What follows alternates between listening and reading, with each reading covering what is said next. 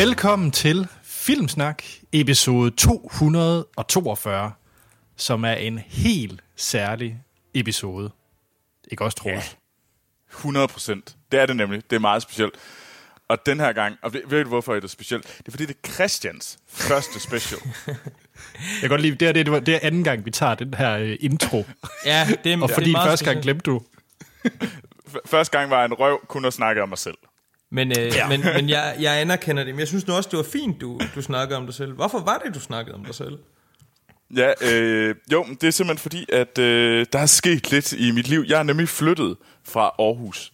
Øh, og fra nu af, der, hvad hedder det, der vil jeg de næste syv måneder optage fra den øh, franske alpeby Annecy, hvor at, øh, jeg har fået et arbejde. Øh, så, Som og jeg- skiinstruktør.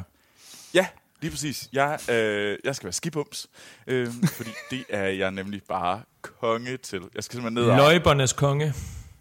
Yes. Eddie the Eagle. pister. jeg tror, Eddie the Eagle er meget passende. øh, nej, jeg har fået et arbejde for Ubisoft, hvor jeg skal mm. lave et øh, stort computerspil her. Være med til at lave et stort computerspil hernede. Er ikke alene. Øh, ikke helt alene. Langt fra. der er mega mange mennesker, der sidder og arbejder på det her spil, og det er mega fedt. Jeg kan desværre ikke sige, hvad det er. Nej. Og det fede, det er jo, at øh, det, øh, jeg i hvert fald vil dele til lytterne, Troels, for at lægge pres på dig, det er jo, at du skal have fransk undervisning. Så vi glæder os til at få udforsket dit franske sprog her i løbet af de næste mange afsnit. Det var så jeg nyt. Det vil jeg glæde mig til at høre. Ja. Øh, jeg, jeg, jeg, skulle lige til at sige noget. Altså det, jeg prøver at sige hovedsageligt hernede, det er øh, par, parlez-vous anglais. Og det bliver gerne sagt på den måde. Øh, Anglais. Anglais. Stærkt. Yes. Øhm, til nye lyttere, som synes, det er bare vildt mærkeligt, at vi kun snakker om, øh, om Troels, og hvor fantastisk fedt det er, at Christian han er med. Øhm, så er det egentlig, fordi vi er en øh, filmsnak. Ja, ja, det er vi. Men vi er en podcast, der snakker om, øh, om film. Og det har vi gjort i, øh, i rigtig mange afsnit. Og normalt så tager vi og snakker om, hvad vi har set i ugens løb. Det kan være mm. nye og gamle. Så har vi også øh, ugens bedste nyhed, vi deler. Og så har vi, og så har vi også typisk øh, nogle fantastiske lyttere, som sender quizzer eller, eller andet godt ind til os. Øh, og så har vi altid en øh, aktuel biograffilm, vi anmelder. ja, Det gør vi ikke den her uge. nej. Fordi. Christian, der er jo en særlig grund til, at du er med. Fordi, hvad er det, du er ekspert i? Jeg er ekspert i mange ting. Jeg ved ikke, om jeg er ekspert i Netflix, men jeg har i hvert fald lagt ret mange timer. Jeg ved ikke, om jeg har lagt de der 10.000, man siger, der skal til for at være en ekspert, men, øh, men vi skal tale om tv og tv-serier og film på, på Netflix. Altså Netflix Ja. Originals, det de selv har lavet. Hvad der er det bedste af det, hvad der er det værste af det, og hvad vi ser frem til i de kommende par år, eller hvad? Noget mm. i den stil. Så det bliver spændende. Ja. Det bliver rigtig spændende. Og, har og det er meget lang vigtigt lige at tid. understrege. Jo, oh, sorry, jeg vil bare sige, at det har taget lang tid at udforme listen, men, øh, men det har været en, øh, en fornøjelse, og det har virkelig tvunget mm. en til at overveje nogle ting. Så jeg glæder mig til at høre, hvad I også er kommet frem til. Bestemt. Bestemt. Og hvad hedder det? øh, Jeg kan også sige, at vi har nogle rigtig dejlige lyttere, som har sendt en masse lister ind til os. Vi kan ikke tage dem alle sammen med Fedt. i det her afsnit, men, øh, men jeg har håndplukket nogle, nogle rigtig gode nogen. Fedt, fedt, fedt. Så kommer vi, og grunden til, det er meget vigtigt at understrege, at grunden til, at vi har taget Netflix Originals ting med, fordi vi kunne også godt sige, at øh, Star Wars Rogue One er også på Netflix. Mm. Øhm, problemet med det, det er bare, at hvis I lytter til den her special, selv en uge senere, så kan vi ikke være sikre på, at den pågældende film eller tv-serie er på Netflix længere, fordi at de ting, Netflix ikke selv øh, har købt rettighederne til, eller, eller har produceret, de kan forsvinde øh, fra dag til dag. Øhm, Ja, altså det, det altså der, der er en længere diskussion om, hvad, hvad er det egentlig, det her er, og det kan være, at vi egentlig bare skal starte på den nu, den der, hvad er det egentlig, der Ah. er... Øh, Troels, du har vist holdt en pause for længe, var? nå, okay. Nå, skal, Vi mangler nå, at sige tak til en masse mennesker og sådan nogle ting. vi- Okay, så. Alting til sin tid. Men lad mig lige øh, lægge ud med at sige, at øh, tak til øh, tre fantastiske øh, forskellige øh, mennesker og firmaer, fordi at øh, først og fremmest tak til alle jer dejlige lyttere, der har valgt at støtte os på tier.dk. Mm. En øh, rigtig øh, herlig hjemmeside, hvor man kan få lov til at støtte øh, podcastprojekter som øh, Filmsnak med en lille mønt. øh, og det er virkelig uvurderligt til at øh, holde gang i sådan en podcast i forhold til de udgifter, der er. Det kan være øh, hosting og øh, lydudstyr og ikke lige frem at sende øh, en vært til Frankrig, men, øh, men, men, øh, men lidt forskellige udgifter, der er, der er ved det. Det er virkelig rart. Altså, det er helt øh. fantastisk. Det er, det er meget blæret over, at øh, der er så mange, der gerne vil gøre det for os. Nemlig. Ja, absolut. Og så har vi øh, iTunes, hvor at, øh, og Apple Podcast øh, mm. appen. Øhm, og der kan man sige, at jeg bruger ikke øh, iTunes. Ja, men så skal I stadigvæk have et stort tak, hvis I går ind og giver os øh, fem stjerner, eller, eller jeg vil lige vil sige derover, det findes ikke, men giver os nogle, en god anmeldelse derinde, fordi at øh, stadigvæk i 2018, så måden man øh, bliver set som en øh, podcast, det er, at, at man øh, ligger godt ind i, ind i iTunes. Så, øh, så de er virkelig vigtige, de her øh, anmeldelser, I, I lægger ind. Og hvis der er noget, I synes, vi kunne gøre bedre, eller har ja, generelt forbedringsforslag, så kan I sende os en mail i stedet for.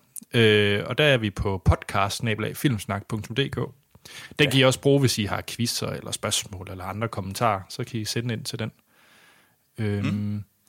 Så har vi også vores øh, på de sociale medier. Øh, vi er egentlig alle steder, men vi er nok mest aktive på, øh, på Facebook.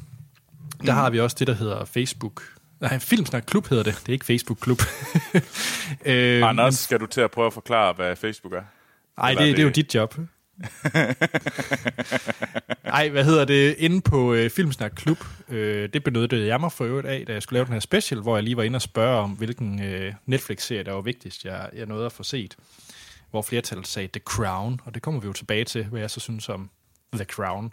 Men, øh, men generelt, det er et øh, fedt lille fællesskab, hvor øh, lytter og, og værter, vi sidder og snakker om, øh, om film og kommer med quiz og diskuterer nyheder og så videre. Så hop der ind på Filmsnak Klub. Ja, helt sikkert. Det er et fedt, fedt sted, og uh, tusind tak til alle dem, der hvad hedder det, skriver derinde. Kæft for i sig.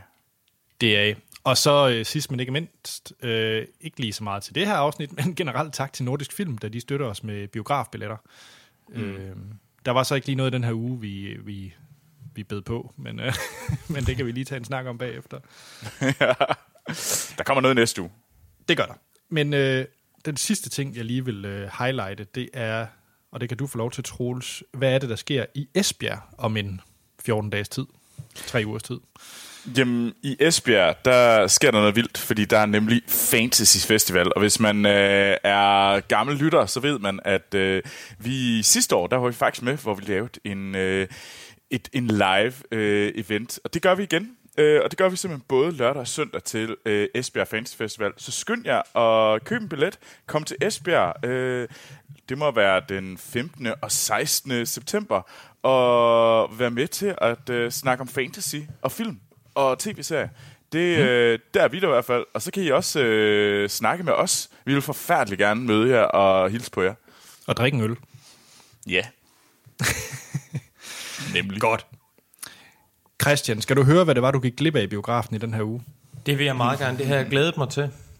Ja, og den måde, vi gør det på, det er altid, at vi lige læser tagline op for Kino.dk, og vi af flere årsager øh, valgte vi jo ikke at se nogen af dem, men i stedet for at lave en special. Øh, en primær årsag, det er den film, der var mest interessant. Den har Troels svært ved at se i Frankrig, kan man også sige. øh, fordi det, det er nemlig Michael Nørs fængselsklassiker. Øh, er? Er, ja, skulle jeg også sige. Nej, altså den er jo tusse gammel. Det er jo selvfølgelig Papillon. Nå, genindspilningen. Nå. Ja. Okay, men det... Hey, altså... Det, der var fængselsklassiker. det, det er rigtigt, men, men vil du kalde øh, R med øh, Pilo Asbæk en, en, en fængselsklassiker? Jeg synes, der er nogle hey. memorable scener der i. Jamen, det er der selvfølgelig. Det, er der altså, selvfølgelig. Det, det var Kasper Nørs klassiker. Fængselsklassiker. Altså, Michael Nør. Det, Michael ja, ja. Nør, okay. Ja. Øh, jeg vil jo nok bare påstå, at det var sådan... Altså, at det gav mening inden for den kontekst, måske ikke i den brede sådan, øh, ej, kontekst. Nej. Det vil jeg også sige, det var det, var det nordisk øh, klingende navn, der ligesom også øh, gjorde, at jeg ikke kunne komme på andre film. Men øh, jeg vil faktisk egentlig gerne se den. Øh, problemet er bare, at jeg er utrolig glad for, for originalen. Øh, er du det? Kæft, den ja, er kedelig. Nej, jeg synes, der er et eller andet øh, råt og fedt over den. Men, øh, ja. Altså, den eneste grund til, at man har lyst til at se den, det er jo, øh, hvad hedder det, Steve McQueen. Fordi det er Steve McQueen, ellers er den jo simpelthen gæbende lang. Altså, Ja. Det kan vi tage en diskussion om, når jeg har set øh, efter, eller hvad hedder det, remaken her. ja, det Nå, kan vi. der er to andre film i biografen. Der er nemlig også tæt på operasangeren. Uh, Maria Callas. Og Okay, det du- blev ja. sagt med lidt for stor muhu. Jeg har aldrig hørt om Maria Callas. Ej, så skal, du, så skal du på Spotify i aften. Det bliver du nødt Nå. til. Hun, hun kunne Og altså så føler jeg mig ikke... Nå. Jeg synes også, det er... Det er jo et lige så tegn på, at du, altså, udover at du er historieløs, så må du så også sige, at du er også kulturløs. Ja, det er, en, Ja, i hvert fald jeg det er et tegn på et ringe åndsliv, det må man altså sige. Men øh, sådan er det. Ej, øh, for real, du kan godt tjekke hende ud. Hun, er, hun synger helt, helt fabelagtigt. Øh, Okay. Jeg har ikke hørt, at der var en film på vej, men øh, jeg vil, den vil ikke lokke mig i biografen. Øh, den er nok ikke i 4DX, men, øh, men den skal der ses, hvis, hvis den kan noget. Ja, det er en øh, helt klassisk dokumentarfilm, så jeg tror, den er stille og rolig at se hjemme foran stue allerede. Perfekt, simpelthen. Øh, Så den Tror sidste, der går i, øh, i den her uge, det er øh, film med tagline Emma Thompsons i retssalsdrama. Emma Thompson i retssalsdrama. Ja, Ja. det er Det kan jeg slet dom, ikke dommerens valg. Okay. Den lyder Der er også øh, den fantastiske Stanley Tucci med. Jamen, altså, det er nogle gode skuespillere. Så... Men altså... Det er ikke lige noget, man har hørt om. Nej. Vi tager i stedet en Netflix special, og skal vi ikke kaste os ud i det? Det synes jeg, vi skal. Christian og Troels. Vi Mhm. har jo diskuteret meget, og den er også, diskussionen har også gået inde på Filmsnak Klub. Hvad er en Netflix original? Og hvad har vi taget med på vores øh, lister? Og jeg ved ikke, Christian, det kan være, du vil starte med, hvad, hvad har været din sådan... Øh, hvordan har du konstrueret din liste, uden at selvfølgelig at nævne nogen af, af dem? Øh, men mere også sådan, øh, hvor meget, hvad, hvad, hvad vil du sige, ration er med film og serier? Hvad har du taget med? Og, Ja. Jamen, jeg, ja. Øh, ja, det vil jeg gerne. Altså min, den er, der er både filmserier og noget, noget animeret derpå. Øhm, og jeg har sørget for at få lidt af det hele med, men det, det, øh, det kom så egentlig rimelig naturligt. Der er nok en, en overvægt af serier i forhold til film, men det er måske også fordi, at jeg føler, at det er værd, der Netflix indtil videre, i hvert fald for mig, virkelig har produceret øh, noget kvalitet, øh, i hvert fald hister her. Øhm, og mm. jeg, har, jeg, har, jeg har sådan, vi har diskuteret lidt også jo i ugen op til her, hvad vi, vi skulle se, øhm, og hvad der faldt ind under det. Og for mig, der har det simpelthen mm. været sådan ting, som Netflix selv har produceret. Øh, for mig, der er Better Call Saul, det er ikke en, en Netflix original. Man kan sagtens sætte et, et argument op for det, og de har rettighederne til at vise den på dansk Netflix og for videre, øh, og så videre. Men for mig, så er det en, en AMC-serie. Øhm, så, så på den måde, så har jeg prøvet at, at holde mig til noget, som, som primært har været det, Netflix selv har, har produceret og haft rettighederne til at udvikle fra starten af. Hvad med, øh, hvad med sådan noget som Annihilation og øh, Modbound og de, de her... Øh, fordi man kan sige, at serier har de jo været gode til, altså fordi de også har Ja. startet ja. først med serierne, har de jo produceret og sat hele deres øh, systemer for at være, være også være serieproducenter. Men på film, der er det jo lidt anderledes. Der er de først nu begyndt langsomt begynder også at producere dem. Så de er jo egentlig mest bare købt film indtil videre. Ja. Øh, er det noget, du har taget med? Altså, jeg vil sige, jeg har, jeg har helt sikkert øh, overvejet øh, en film, der passer på de kriterier der. Nu vil jeg ikke, øh, nu vil jeg jo ikke spoil for meget. Nej, nej. øhm, og det kan vi jo selvfølgelig også tage, når vi kommer, men altså, jeg, jeg synes jo, at hvis, hvis man har globale rettigheder til at vise den, og har købt den, altså, så, kunne det godt, så kunne det godt tælle ind under det. Øhm, men, men det er da helt sikkert en overvejelse værd, og det er jo også noget, vi skal forholde os til som, som øh, forbrugere i den, den nye sådan, streaming-virkelighed. Det er jo, som du selv sagde i starten, at, at ting kan forsvinde, så, så det der med, med, hvem der har rettigheder til hvad, både med digitale goder og de ting, vi ser osv., det, det er jo lige pludselig en meget relevant diskussion. Øhm, så så mm. det, har, det har jeg tænkt meget over undervejs, men øh, og jeg er ikke sikker på, at jeg har fundet de vise sten, men jeg har, jeg har i, hvert fald i min liste søgt at finde noget, som, som har været Netflix det meste af sit liv, og som, som de ligesom ejer, hvis det giver mening. Ja. Ja. Jeg, jeg har faktisk fundet en, en regel. Øh, den er ikke uh, ufejlbarlig, men øh, jeg tror faktisk, jeg, jeg lever op til den. Øh, at der står Netflix på plakaten. Men det gør det også ved Better Call Saul. Nej. Ikke, Jo, du gør. På, prøv at tjekke på IMDb. Så Ja, men jamen det, det vil jeg gerne, fordi hvis du går på dansk IMDb og lige husker at tjekke det, nu sidder du nede i Frankrig, så den er lidt Ah. weird, men, øh, men den retter nemlig coveret afhængig af, hvilket land man er i. For det er fuldstændig rigtigt, hvis man går i ser plakaten på. Better Call Saul i USA, så står der AMC produced, bla bla bla. Ja. Øh, men hvis du ser den i Danmark, så står der Netflix Original Bet- Better Call Saul. Jeg synes ellers, det var en god regel, men som du sagde, den var ikke Ah. ufejlbarlig. Nej, jeg sagde, den var heller ikke ufejlbarlig. Min lever faktisk op til den. Men jeg vil jo påstå, at det handler om, hvem har de købt distributionsrettighederne. Altså de permanente distributionsrettigheder. Ikke bare, jeg har lov til at vise den. Men jeg er bare ikke rigtig sikker på, at der er noget, der hedder permanente distributionsrettigheder. Det er der nok ikke, men... Øh, Det... Men jeg, jeg vil jo påstå, tag, uh, Annihilation er et godt eksempel, fordi den er splittet. Mm. Uh, mm. vi, hvis vi kan tage to, som nogle af de mest kendte uh, film, de lige har. Uh, Annihilation, der er det uh, rettighederne i USA er beholdt af og Paramount. Der er det Paramount, der har ret distributionsrettighederne, men Paramount, som egentlig havde de globale rettigheder, de solgte øh, distributionsret, de solgte filmen, altså hele pakken, filmen, til resten af verden. Den solgte de til Netflix. Ja. Derfor, mens at øh, øh, vi har sådan noget som Mudbound, dem blev, dem blev vist på diverse festivaler, og så blev filmen købt af øh, Netflix. Mm. Øhm, og derfor er det en Netflix original. Og det er jo egentlig det, mange gør. Mange køber jo... Øh, det er også det, øh, Fox Searchlight øh, gjorde med... Øh, hvad hedder det? Så går de ud og så viser for eksempel øh, Guillermo del Toro's øh, Shape of Water. Den blev vist, og så skynder... Øh, hvad hedder det?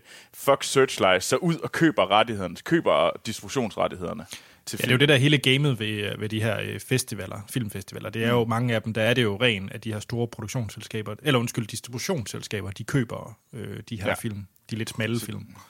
Så du skal jo ud og blive solgt. Du skal ud og så, sørge for, at du bliver solgt. Så derfor vil jeg, vil jeg påstå, at både Annihilation, Mudbound, øh, hvad kan vi, altså andre de her slags øh, Virunga, øh, som er en øh, dokumentar, øh, det, de er jo det er jo Netflix Original. Så har vi sådan en som Bright, som er lavet af Netflix, altså mm. som studie. De har bedt om at sige, at vi vil gerne have den her fra get-go. Altså. Ja. jeg synes jo, alle de her fire film er Netflix Originals øh, i Danmark. Øh, hvis vi sad i, hvis vi var en amerikansk podcast, ville jeg ikke påstå, at øh, Annihilation var en Netflix Original. Enig, og som der også er en lytter, der skrev på, øh, på vores øh, Filmsnak Klub, så altså Netflix er jo lidt sjov, fordi hvis du går tager Netflix i Asien for eksempel, så som en lytter skrev, så kan du også finde, øh, hvad hedder det, øh, ah, hvad var den hed? Hell or High Water, øh, Ja. ja. som er Netflix Original, fordi de købte rettighederne til Asien. Øh, men det tager vi jo, altså vi går ud fra, hvad det er, vi finder, når vi åbner Netflix i Danmark, uden at bruge VPN og alt muligt andet. Ja. Og ja. jeg tror heller ikke, jeg vil sige, at Better Call Jeg ved ikke, om Better Call Saul er købt på den måde, som for eksempel uh, Annihilation er købt. Eller om de bare har, hvad hedder det, de har købt den, og så på et eller andet tidspunkt, så kan den også blive vist på, hvad hedder det, TV2. Ja, det, ja, pas. Ja, jeg ved Ja, det heller det, ikke. det er der, det bliver svært. Uh, det er Ja. der, det bliver noget rod for os i livet. Um, øh, Men det, jeg kan sige med min liste, mm. det er, at der ikke er noget råd med min liste. det er der fandme heller ikke på min. Min er straight as an arrow. Min er helt skarp også, det vil jeg altså sige. Stærkt.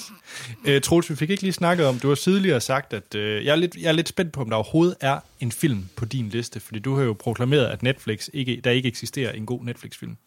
Ej, jeg ved ikke, jeg har proklameret, at Netflix er, hvad hedder det, er den nye form for straight-to-DVD. Øh, og straight-to-DVD, det er... Øh, 95% af det er noget værd bras, men der er alligevel nogle guldkorn imellem, fordi nogle gange, så, hvad hedder det, er der noget, der gik straight to DVD, øh, som, øh, hvad hedder det, var en, øh, et sådan en hidden treasure, som bare, som de høje herrer i de store studier ikke kunne se. Øh, øh, så jo, der er en god Netflix-film. Okay, jeg vil gerne sige, der er halvanden god Netflix-film. okay. Stærkt. Jeg vil sige, Øhm, jeg har, jeg, jeg har flere film på, men jeg synes faktisk, det er en ret god pointe, det der, fordi at, øh, at jeg synes, det er en ret god metafor med, at det, det er den nye generation straight to DVD, fordi det er der helt sikkert noget om, synes jeg. Altså, det er det lige nu. Jeg tror, det ændrer sig. Fordi Absolut. At Netflix, øh, hvad hedder det, også bliver bedre til at, ligesom at få øh, det her content, der bliver, der får en, hvor de ikke kun har noget i den lidt øh, lavsige ende, at det, der er en stor overvægt i den lavsige ende, og meget lidt i den ende, hvor det faktisk har vægt. Øh, jeg tror, der begynder at komme nogen, men det kommer jo ind- på til sidst, vil jeg påstå, øh, når Ja. ja. vi kommer til upcoming. Der tror jeg Men virkelig, skal at vi ser noget. Det tror Skal jeg vi ikke også. kaste os ud i vores lister? Jamen, det skal vi da. Og den måde, vi jo plejer at gøre på i vores specials, det er, at vi tager jo vores øh, top 10, hvor vi tager lige de første øh, 10 til 6. Og øh, mm. vi sætter jo altid et stykke musik ind, eller en dialog fra en ting, der er på vores fælles top 10 til 6. Hvis muligt. Øh, og givet jeg ikke ved, hvad Troels og Christian har på deres lister, så kan jeg ikke sige, hvad der, er, der kommer nu, øh, fordi jeg redigerer det først efterfølgende. Men øh, Troels og Christian, tror I, der er noget på vores fælles top 10 til 6? Ja. Ja, det tror jeg, det må der næsten være. Okay. Altså, jeg, jeg, jeg, jeg tror, der er... et- Ja, ja, oh, det er der. Altså, ellers så har I, øh, I, I nogle serier, I, I er alt for glade for, som I ikke burde være så glade for. Okay. Det er spændende i hvert fald. Jeg, øh, jeg glæder mig til at se, hvad I har valgt i hvert fald. Der var meget lige pludselig, da man så det hele listet op på, på Wikipedia-sider, hvad de egentlig havde produceret og så videre, og ting, man havde glemt. Så, øh, så jeg glæder mig. Ja, det er helt skørt. Mm? Ah. Jamen, skal vi ikke høre øh, et lydklip her så?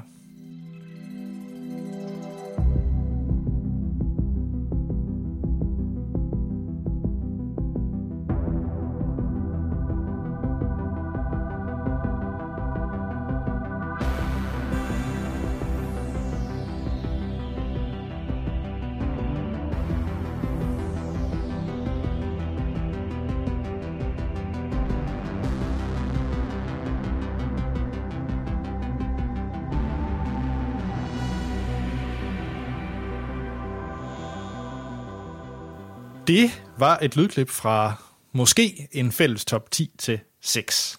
Og Christian, vil du ikke starte med din nummer 10? Det vil jeg meget gerne. Min øh, nummer 10, det er den nye serie fra Matt Groening, Disenchantment, Okay. som, øh, ja, som er den nye øh, serie fra, fra skaberne af Simpsons og Futurama. Og det kommer jo med en hel del... Øh,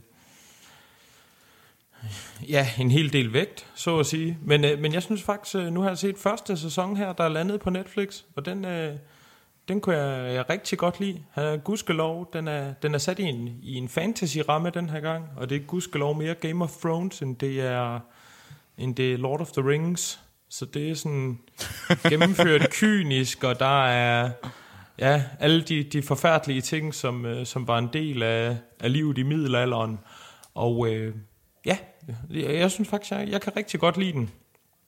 Kan du det? Det, øh, det overrasker mig faktisk. Ja, Det, Det- det, må jeg altså se, være inde i. Det, fordi at jeg sad og så den her i, øh, i den her uge, og jeg synes, det er, øh, hvad hedder det, det er bare en fantasy-udgave af Futurama, altså den genopståede Futurama, altså der, hvor Futurama var ikke on point, ikke sjov og basically kedelig. Ja, men det er jo også, det jeg, kunne, jeg, kunne, jeg kunne skide godt lide, altså det, var- det var mere, mere af det samme, men jeg synes i, i forhold til det, den var, og så synes jeg derudover også, at det er et enormt gæt for Netflix, at de får, øh, at de får hans nye serie øh, derudover. Mm. Øh, men, men jeg synes sådan set egentlig, den, den landede ret godt. Jeg havde heller ikke de helt store okay. forventninger til den, da jeg gik ind. Så meget Simpsons, da jeg var, da jeg var ung, øh, så at sige. Men faldt af på den, og, øh, og faldt egentlig også af på Futurama. Så jeg synes, det var, et- det var et frisk pust, og det var lækkert at se, at den var sådan så tilpas øh, kynisk Okay. i sit outlook. Det kan jeg egentlig meget godt lide. Altså Christian, du er jo en øh, fornuftig mand, og jeg har faktisk ikke set serien. Grund til, at jeg blev så overrasket, det er egentlig fordi, at øh, sådan reaktionerne på det store internet er måske ikke super positive over for den. Men hvis du synes, den er, den er fed, så vil jeg da gerne give den et, øh, et kig. Altså for hvad den er ikke, det er jo ikke, øh, øh, altså som en, som en animeret serie for Matt Groening, når man ved, hvad, hvad der er der, så synes jeg, den var rigtig, rigtig god. Det overraskede mig, hvor mørk den er, og jeg har nok en tendens til at synes, at når film og serier, de er, jo mørkere de er, det kan ofte være en fordel, hvis man lander den rigtigt. Men sådan en, en gang farverig kynisme, som den repræsenterer, det kan jeg egentlig rigtig godt lide. Ja. ja jeg, jeg synes, hvis du skal se noget, Anders, øh, sådan en animeret øh, serie, så skal du se Final, Final Space. Det er en markant bedre øh, animeret øh, serie på Netflix end... Øh, Ja, det er en, det, Final Space, jeg vil faktisk sige Disenchantment, det er faktisk en af dem, jeg, der ligger under, jeg kan jeg lige øh, spoil lidt, det er under min bars liste, mens Final Space øh, faktisk var tæt på at komme på min liste. Så okay. jeg synes... Jamen ved du hvad, jeg ser, jeg ser et par afsnit af begge, og så kommer jeg med min øh, holdning til det. Det skal du det er gøre. godt. Men Troels, øh, nu når du har så stærke holdninger til Christians liste, kan vi så ikke få din tier?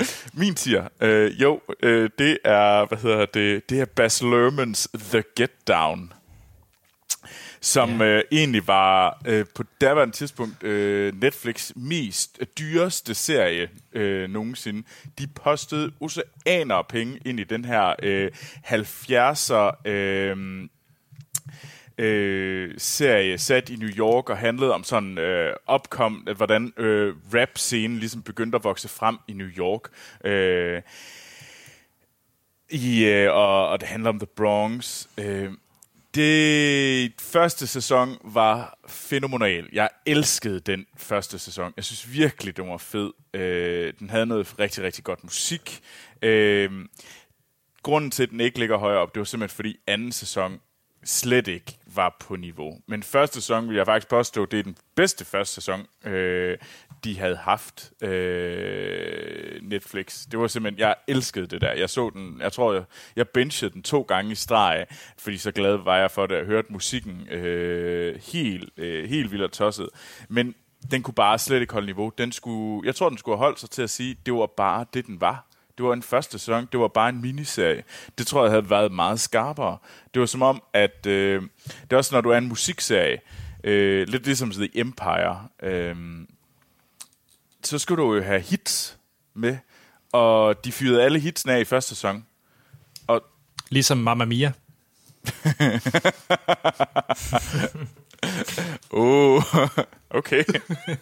uh, ja, uh, lidt. Jamen, det er jo det, der sker. Altså, fordi du, fyrer, du, fyrer, uh, du skyder på alle kanoner for at lave en succes, og så får du en succes. Problemet er, at det er faktisk svært at lave uh, hit-musik.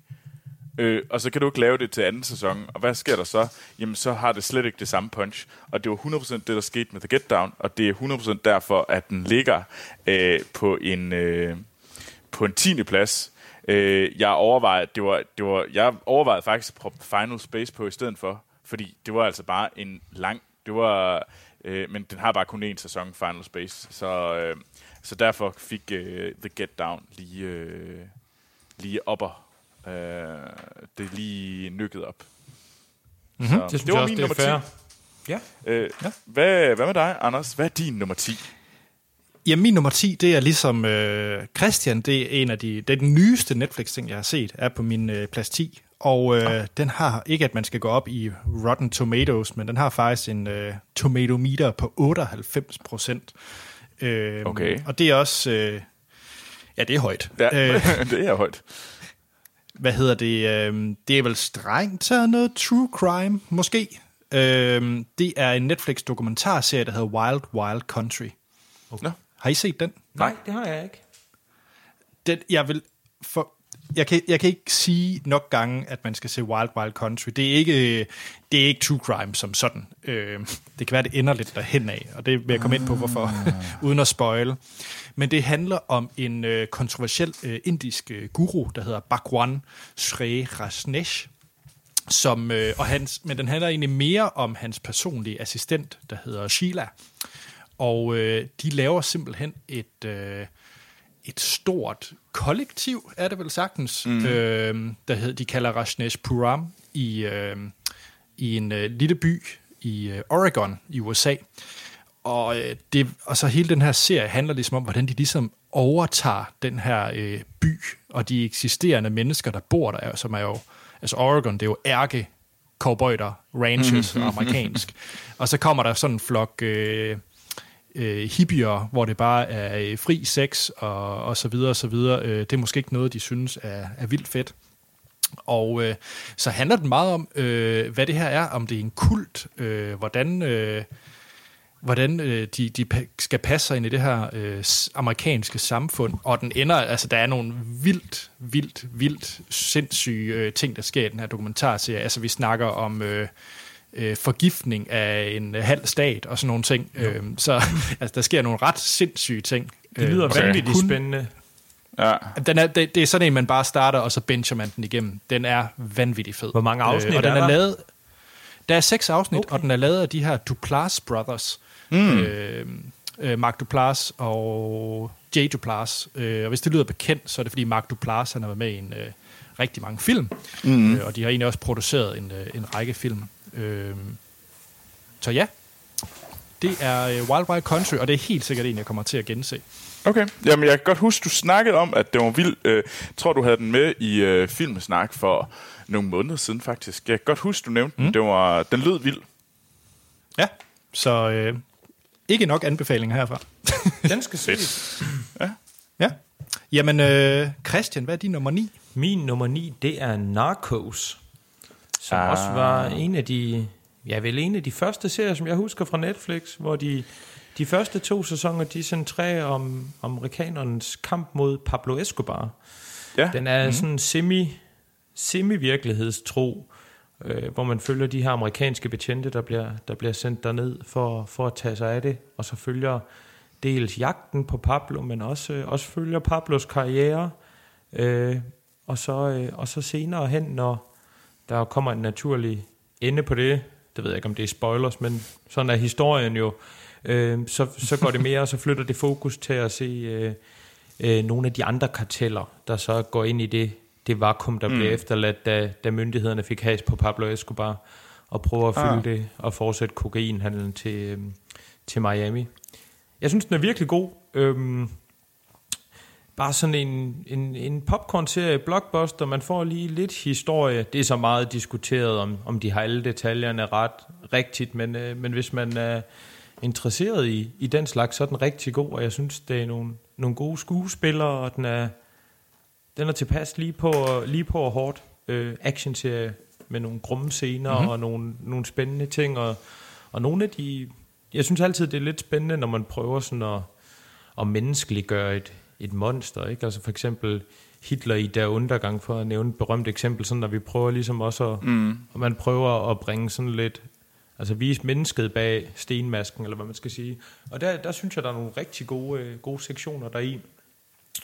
Øhm, ja, Ja. den, øh, Øhm, Spændende. Altså, øh, hvad hedder det, Pedro Pascal, som er hovedrollenhaveren, er jo ret vild. Det er faktisk, det er Helt sådan vildt. en af, af de øh, serier, jeg føler, jeg mangler at se. Altså, fordi Netflix har lavet så meget content. Altså, det er Ja. jo umuligt at have set det hele. Altså, fordi det er siden, at de begyndte med, hvad hedder det, Lille Hammer. Øh, var det ikke den første? Det tror jeg var den det første. tror jeg, det var. Det var i hvert fald den Jo, og første har- med en, altså en høj profil på grund af Steven Van Zandt som, som hovedrolleindhaver.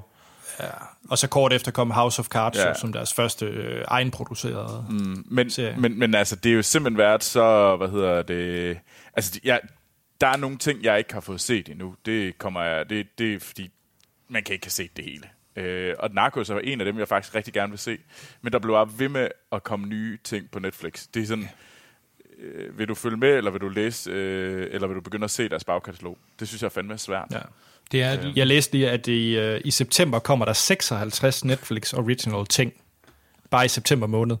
Det er det, så det, sindssygt. dilemma er den bedste slags, altså, fordi det er bare, vi svømmer i det. Men altså, hvis du får tid en dag, og bare trænger til sådan en søndagsserie, så prøv at, mm. at se noget narko. Det er masser af pistoler, kriminalitet og korruption og ja, Okay. ja. Mr. Pascal, og det og ham er jeg også altid fan af. Så det, det kan i hvert fald anbefales. Ja. Jamen Troels, din nier. Det er, hvad hedder det, Guardless. Øh. Ja. Som er, hvad hedder det... Jamen, er det en western miniserie, som har Jack O'Connell og Michelle Dockery øh, i hovedrollerne sammen med øh, øh, Jeff Daniels. Øh, øh, Jeff Daniels er nok den mest kendt af, af dem. Øh, øh men ellers, øh, uh, Michelle uh, Dockery er jo uh, hovedrollenhaverne i uh, uh, Downton Abbey, eller i hvert fald en af dem. Øhm, øh, og uh, Godless er den her miniserie sat i, uh, hvad hedder det, i, det, uh, i, New, i New Mexico, hvor at uh, man følger den her...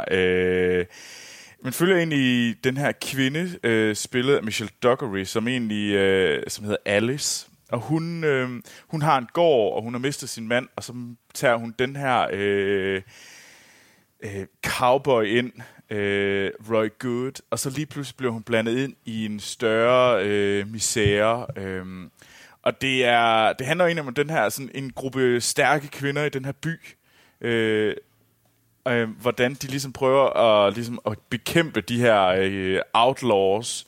Øh, og det, det fungerer sgu egentlig meget godt. Altså, jeg, øh, det, eller meget godt, det var meget jysk sagt. Det fungerer skide godt. Jeg synes, at øh, Alice Fletcher, vores hovedafspiller med øh, Michelle Dockery, hun er bare sådan virkelig bare... Der er fandme ingen, der skal tage mit jord. Det er mig. Det, her, det, er min, det er min heste. Det er min jord. Og I skal fandme ikke komme her og, og tage det fra mig, bare fordi jeg er en kvinde. Øh, det, det fungerer helt vildt godt, uden at være... Øh, kliché, øh, uden at blive sådan, øh, øh, sådan butch-kvinde på nogen måde. Øh, det, jeg synes nemlig, øh, at det, det, den er afmålt på en rigtig, rigtig sej måde. Og så er, hvad hedder han, øh, Jeff Daniels bare helt vildt nasty. Han er bare en ond røv. Øhm, så, og det, det er syv, øh, det er syv afsnit. Øh, der er ikke, kommer ikke mere, og, og det var egentlig det, jeg manglede lidt ved The Get Down. Altså, at de, de prøvede ikke at bygge noget stort op. De, de vidste, at der var en god fortælling til syv episoder. Lad være med at gøre mere. Altså, lad være med, du, hvis du ikke har en historie til 50 øh, afsnit, så, så bare fortæl syv det er jo også på mange måder, det, ja. jeg er fuldstændig enig, og det er jo på mange måder også det, der er fordelen ved, når man kommer på en streaming-platform, ikke? Fordi netværks-tv i gamle dage, det var jo et helt andet spil. Der skulle du gerne over 100 afsnit, så du kunne komme i syndication, mm. og du kunne begynde at tjene produktionsomkostningerne ind her. Men her har du jo netop et, en platform, hvor, der, hvor alle mulige formater de kan fungere, lige fra film til antologiserier, til miniserier, til det ene og det andet. Ja. Øhm, så det, det synes jeg, det, det, det sætter jeg også pris mm. på, når de gør. Ja, enig. Så. Den, øh, den er klart oppe i toppen af Honorable for mig. Øh, mm. Den bliver bare lige skubbet ned af, af, af nogle andre serier. Og du bliver nok sur over, at min nier nu, Troels, hvad den bliver skubbet ned over. Det er jeg helt sikker på, at jeg gør. Hvad er det for noget øh, semibras, du har sat så højt? Jamen, øh, min nier, det er faktisk den allerførste Netflix-dokumentarserie. Øh, okay. Ja, det, det er okay, Anders. Du er nødt til at sige noget mere. Altså, det er jo dokumentar, så, så jeg lytter jo ikke. Det er Chef's Table. Den er også god. No. Og, øhm, du er glad for food porn, det ved jeg. Jeg elsker food porn. Nej, hvad hedder det? Chef's Table. Øhm, det er jo, den er jo lavet af David Gelb, og øh, han har jo lavet en af mine øh, yndlings øh, øh, Jiro Dreams of Sushi. Og han kalder selv den her øh, Netflix-serie en follow-up til øh, Jiro, øh, mm. Dreams of Sushi, øh, som jeg vil anbefale alle at se. Ja. Øh, øh, og man kan sige, Chef's Table er meget ligesom Jiro's Dreams of Sushi. Øh, man kan så sige, at hver afsnit handler så om en ny øh, kok og en ny øh, restaurant. Øh, og det, det, der bare fascinerer mig i at se det her, det er, og det, også det, der fascinerer mig i øh, Jiro, det er det her med, hvordan han fanger en mand eller kvindes øh, passion omkring det håndværk, de laver. Altså den der øh, enestående dedikation, de, de har til deres øh, fag, og hvordan de hele tiden vil forfine sig og gøre sig bedre. Øh, man kan smide nok så mange Michelin-stjerner efter dem her, men de mener stadigvæk ikke, det er godt nok, det de laver. Ja. Og det synes jeg bare er, er vildt fascinerende at se. Øh, og, og, og Chef Tables, den er, der er faktisk mange sæsoner. Der er fire sæsoner, og så kom der en uh, spin-off uh, fra ja. Frankrig. Uh, så der, der, der er masser af content, og uh, jeg vil bare, altså, der, der er nogle fabelagtige afsnit. det kræver, at man kan lide øh, den her type. Det er en meget øh, Anders-serie, øh, men, øh, men, men hey, hvis man er glad for at se dygtige mennesker lave vanvittig øh, flot mad, øh, så, så se Chef's Table. Jeg vil sige, jeg har også set den, og jeg synes også, den er, den er fremragende. Den nåede så ikke lige på min liste, øh, men, øh, men det var der egentlig ikke noget ondt i. Men jeg synes også, den er enormt god til at formidle noget, der hurtigt kunne blive skide prætentiøst, øh, når ja. man sidder dem og hører tale om deres kunstneriske visioner. Selvom det jo måske ikke er det, men sådan kan det, kan det hurtigt lyde, når det kommer i sådan interviewkontekst med lækre dækbilleder. Men jeg synes, den holder det på en måde, så man virkelig fanger fascinationen, også selvom man ikke måske er den store kok, men, men hvor man virkelig kan, kan forstå de projekter, de er her, og det, man, man ser, at det er nogle mennesker, der egentlig bare brænder for noget, og det er så bare måske pakket mm. ind i en masse ord, men det bliver slet ikke så prætentiøst og sådan noget. Jeg synes, det er, det er virkelig vellykket. Ja. ja. Jamen, altså det, Jamen, øh... Jeg forstår det godt, Anders. Øh, jeg synes heller ikke, jeg har ikke set den endnu. Øh, jeg har heller ikke helt så meget til det der food, food porn, som du er. men, men på den anden side, jeg, for, altså, jeg kan godt forstå det. Altså, jeg synes det er jo også, jeg, kan, jeg er helt vildt glad for de der BBC, øh, sådan øh, en blå planet, fordi det er jo også bare lækre billeder. Det er jo bare sådan en, en, mm. en sanseoplevelse. Så, det, det, det er helt fair. Det, du må godt have skubbet Godless ned fra Chef's Table. Uh, det, okay, det, tak. Det, jeg er ikke sur. det er godt. Jamen, øh, Christian, din nummer 8. Ja, min nummer 8, det er Bright det, uh. What? ja. Wow. tænkte jeg nok. To sekunder. Jeg skal, lige, uh, jeg skal lige hoppe ud af vinduet. Ja. det er en film, der er instrueret af David Ayer, som uh, har lavet lidt forskelligt, men nok måske særligt, i hvert fald i min verden, er kendt for at have skrevet Training Day-filmen. Uh, den handler om, uh, om Will Smith, der er politimand i en, uh, en fjern fremtid, hvor der også er alle mulige... Uh, alle mulige mytologiske dyr på jorden. Øh, den er så sat i Los Angeles, og så hans, hans partner hed, øh, er spillet af Joel Edgerton, som er en, øh, en stor ork. Øhm, og det, det lyder fuldstændig åndssvagt, men jeg synes, den var fremragende. Jeg vil ønske, at jeg kunne have placeret den længere op, faktisk. Men 90% af, fil, af filmen er rigtig god. Men så til sidst, så, øh, så bliver den lige en tand for, for mytologisk og fantasy til mig. Jeg kan godt høre, I griner, jeg kan godt forstå det. Men jeg synes virkelig, det var forfriskende at se noget, noget fantasy sci-fi, der for en gang skyld var noget helt andet.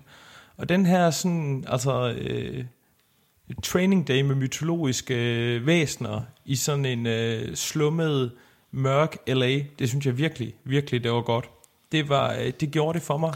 Altså Will Smith er Will Smith, og han spiller sig selv, men det fungerer også. Øh, men for en gang skyld var han en del af etablissementet også her i, fordi, øh, og, og det, det synes jeg også, det var, det var rigtig, rigtig spændende. Øh, det er måske ikke stor kunst, men, jeg, men jeg synes virkelig, at det er, det er en fremragende property, de har lavet der. Men jeg vil så også sige, at min yndlingsserie all time, det er The Shield, og jeg er også virkelig glad for, for Training Day-filmen, så jeg har også en ting for det her, sådan, den mørke side af Los Angeles.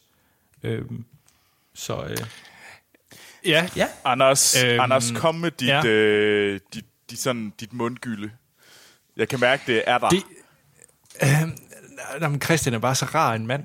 øh, jamen, derfor må du gerne svine det til. Altså, jeg vidste godt, den nok skulle lave... Øh, lave jamen, øh, Hmm, altså, den kommer helt... Jeg, jeg havde egentlig tænkt mig at snakke om den her film på en anden liste øh, senere i det her afsnit. øhm, jeg synes måske, at... Åh, hvordan kan jeg sige det her? Jeg synes, det er noget bras. Det synes jeg, det er fair nok. Det er da kun en fordel. Jeg kunne altså virkelig godt lide den. Jeg synes, øh, den vinder... No- Jamen, jeg tror, mit største, ja? jeg tror, mit største problem med den, det var, at jeg, normalt, når man ser øh, Will Smith, i specielt i hans tidligere rolle, Independence Day, og øh, hvad hedder det, mm. selv den der øh, Hancock, hvis vi tager Hancock som eksempel, som egentlig er en rimelig øh, gøjlet og rimelig dum film, øh, så, så ligner det da trods alt, at Will Smith har det sjovt med at spille den rolle i Hancock. Øh, og, det, og, det, og, det, og så, så løfter den lige et eller andet, fordi jeg kan godt lide, når skuespilleren et eller andet sted står ved det, han laver, og synes, det, det er fedt. Min opfattelse af Bright, og egentlig også, øh, hvis vi tager, øh, hvad hedder den, øh, Suicide Squad, hvor han spiller Deadshot, Ja. det er, at Will Smith bare helt har tabt øh, livsgejsten til skuespillet. altså, der, er- der er intet øh, glød, der er ingen, øh, hvad hedder han, øh, øh, åh, hvad han hedder? Rapfyr, Beverly Hills. Øh, Fresh Prince. altså, der, Fresh Prince, Fresh Prince tak. Bel-Air. Ja, ja, lige præcis. Altså, der er ikke den der øh, drengede... Øh, altså, der, der, der var Will Smith, og, og så bliver jeg bare sådan lidt småt deprimeret af at se det, øh, og se ham. Jamen, altså, jeg, jeg synes egentlig, det fungerede her, fordi det er jo sådan en rigtig, rigtig mørk historie. Jeg vil så også sige, der hvor den sådan går full on fantasy, der synes jeg, den, den, den ryger ud over kanten. Men resten, der synes jeg, det var, det var fantastisk, at man kunne se noget med orker og så videre, der ikke skulle være en middelalderlig historie om skumagerdrengen, som finder et svær og så tager på en episk rejse. Altså det var, Jamen, jeg synes, det var en det måde at bruge nogle andre elementer og sætte dem i en anden ramme, og det synes jeg, det var mega fedt. Man eksperimenterede med noget, og jeg var altså decideret godt underholdt det meste af tiden. Ja. Langt ja. det meste af tiden. Altså, Anders, jeg vil jo påstå, at du tager... Du, jeg, er, jeg, er ikke, jeg, jeg, jeg, jeg, jeg er lidt overrasket over, at den er på listen, fordi jeg vil påstå, at der er 10, 10 bedre ting end Bright øh, i Netflix-kataloget. Men det er fair nok. Men jeg har den også på en, en liste i, i, til fremtiden. Og ved du hvad, spoiler alert, det er ikke lort-listen. Det er faktisk... Øh, jeg synes nemlig, jeg var, jeg var faktisk rigtig godt underholdt af The Bright. Ja, den slutter fuldstændig tåbeligt. men- Fuldstændig fuldstændig tåbeligt, men det er fandme underholdende, og hvad hedder det, jeg synes det var, det her, det er, det er lidt som over i World of Warcraft. Hey, det var bare fordi, der var, det var bare en masse mennesker, der havde hateren på, og det havde der ingen grund til. Fordi det her, det var fandme, øh, den fortalte os, hvad den ville, og den holdt sit løfte, øh, og så gav den fuld smadret på det. Øh, Ja. Og Anders, ved du hvad, du tager fejl. Afslutningsvis så vil jeg sige, at den kunne måske komme på en Netflix Original Film top 10 liste. Men også kun måske. Men det er jo fordi, der er så meget. Det er jo fordi, at jeg vil påstå, der er jo halvanden god film, så er der, hvad er der, en håndfuld middelmåde film, og så er der bare oceaner af bras. Øh, det er jo simpelthen, du kan, du kan tage en svømmetur i den, øh, i den der bras-liste. Øh, Men Troels, hvad har du så som din nummer 8? det var faktisk den, jeg håber, vi skal høre et lydklip fra. Men jeg Okay. bliver mere og mere i tvivl, fordi det er min øh, syvende bedste Netflix original. Det er Stranger Things. Mm-hmm. Øh, øh, og øh, grund til, at det var en, endnu en gang godt nok en sindssygt skarp første, øh, hvad hedder det, første sæson. Gud, hvor sad den bare lige i skabet, og det, alle var på og sådan noget. Men jeg synes virkelig, at anden sæson øh, mistede en del kvalitet. Øh, den havde noget af magien stadigvæk. Det var ikke ligesom uh, Get Down, hvor jeg synes, den mistede rigtig meget magi. Den her, den mistede bare noget af det. Øh, Eleven, der bare var sad ude i et skur det meste af sæsonen. altså, det er jo, øh, altså, der kommer til at blive lavet memes over, at, øh, at Eleven sad og, og åd Echoes ude i en hytte. I, det var ligesom Aya, der render rundt og fejrer i, øh, i sæson 5 af Game of Thrones. Øhm, det er derfor, den ikke kan være højere op for mig. Den her, den kunne godt stige, hvis de nu vender tilbage med en klasse tredje sæson. Så er det bare det, ja, når du har en tv-serie, så er der nogle sæsoner, der er bedre end andre. Sådan er det bare. De kan ikke altid holde, det er ikke altid, de kan holde det der tons og høje øh, niveau. Men jeg synes virkelig, på nuværende tidspunkt, er den altså ikke højere end en syvende plads. Fordi der er simpelthen bare andre, der er markant bedre. Ja. Ja. Vi kommer tilbage til den. Ja, det vil jeg også sige, vi gør. øh, men øh, men jeg, jeg er fuldstændig enig med dig. Jeg synes også, jeg tror måske for mig, at jeg synes, da jeg genså anden sæson, synes jeg, den var bedre end første gang, jeg så den. Men det var måske Okay. også, fordi noget af glansen var, eller sådan, det var ikke sådan det der øh, spændende 80'er miljø, throwback til Spielberg-film, og, og en mm. fantastisk spændende, altså man, man kendte, man vidste ligesom præmissen den her gang, og så på den måde, så, så tror jeg, at for mig, der, der havde jeg forventet noget af den samme magi, som da jeg så første afsnit, og det var der naturligvis nok ikke, fordi nu, nu var spillebanen ligesom kridtet op. Øh, Ja.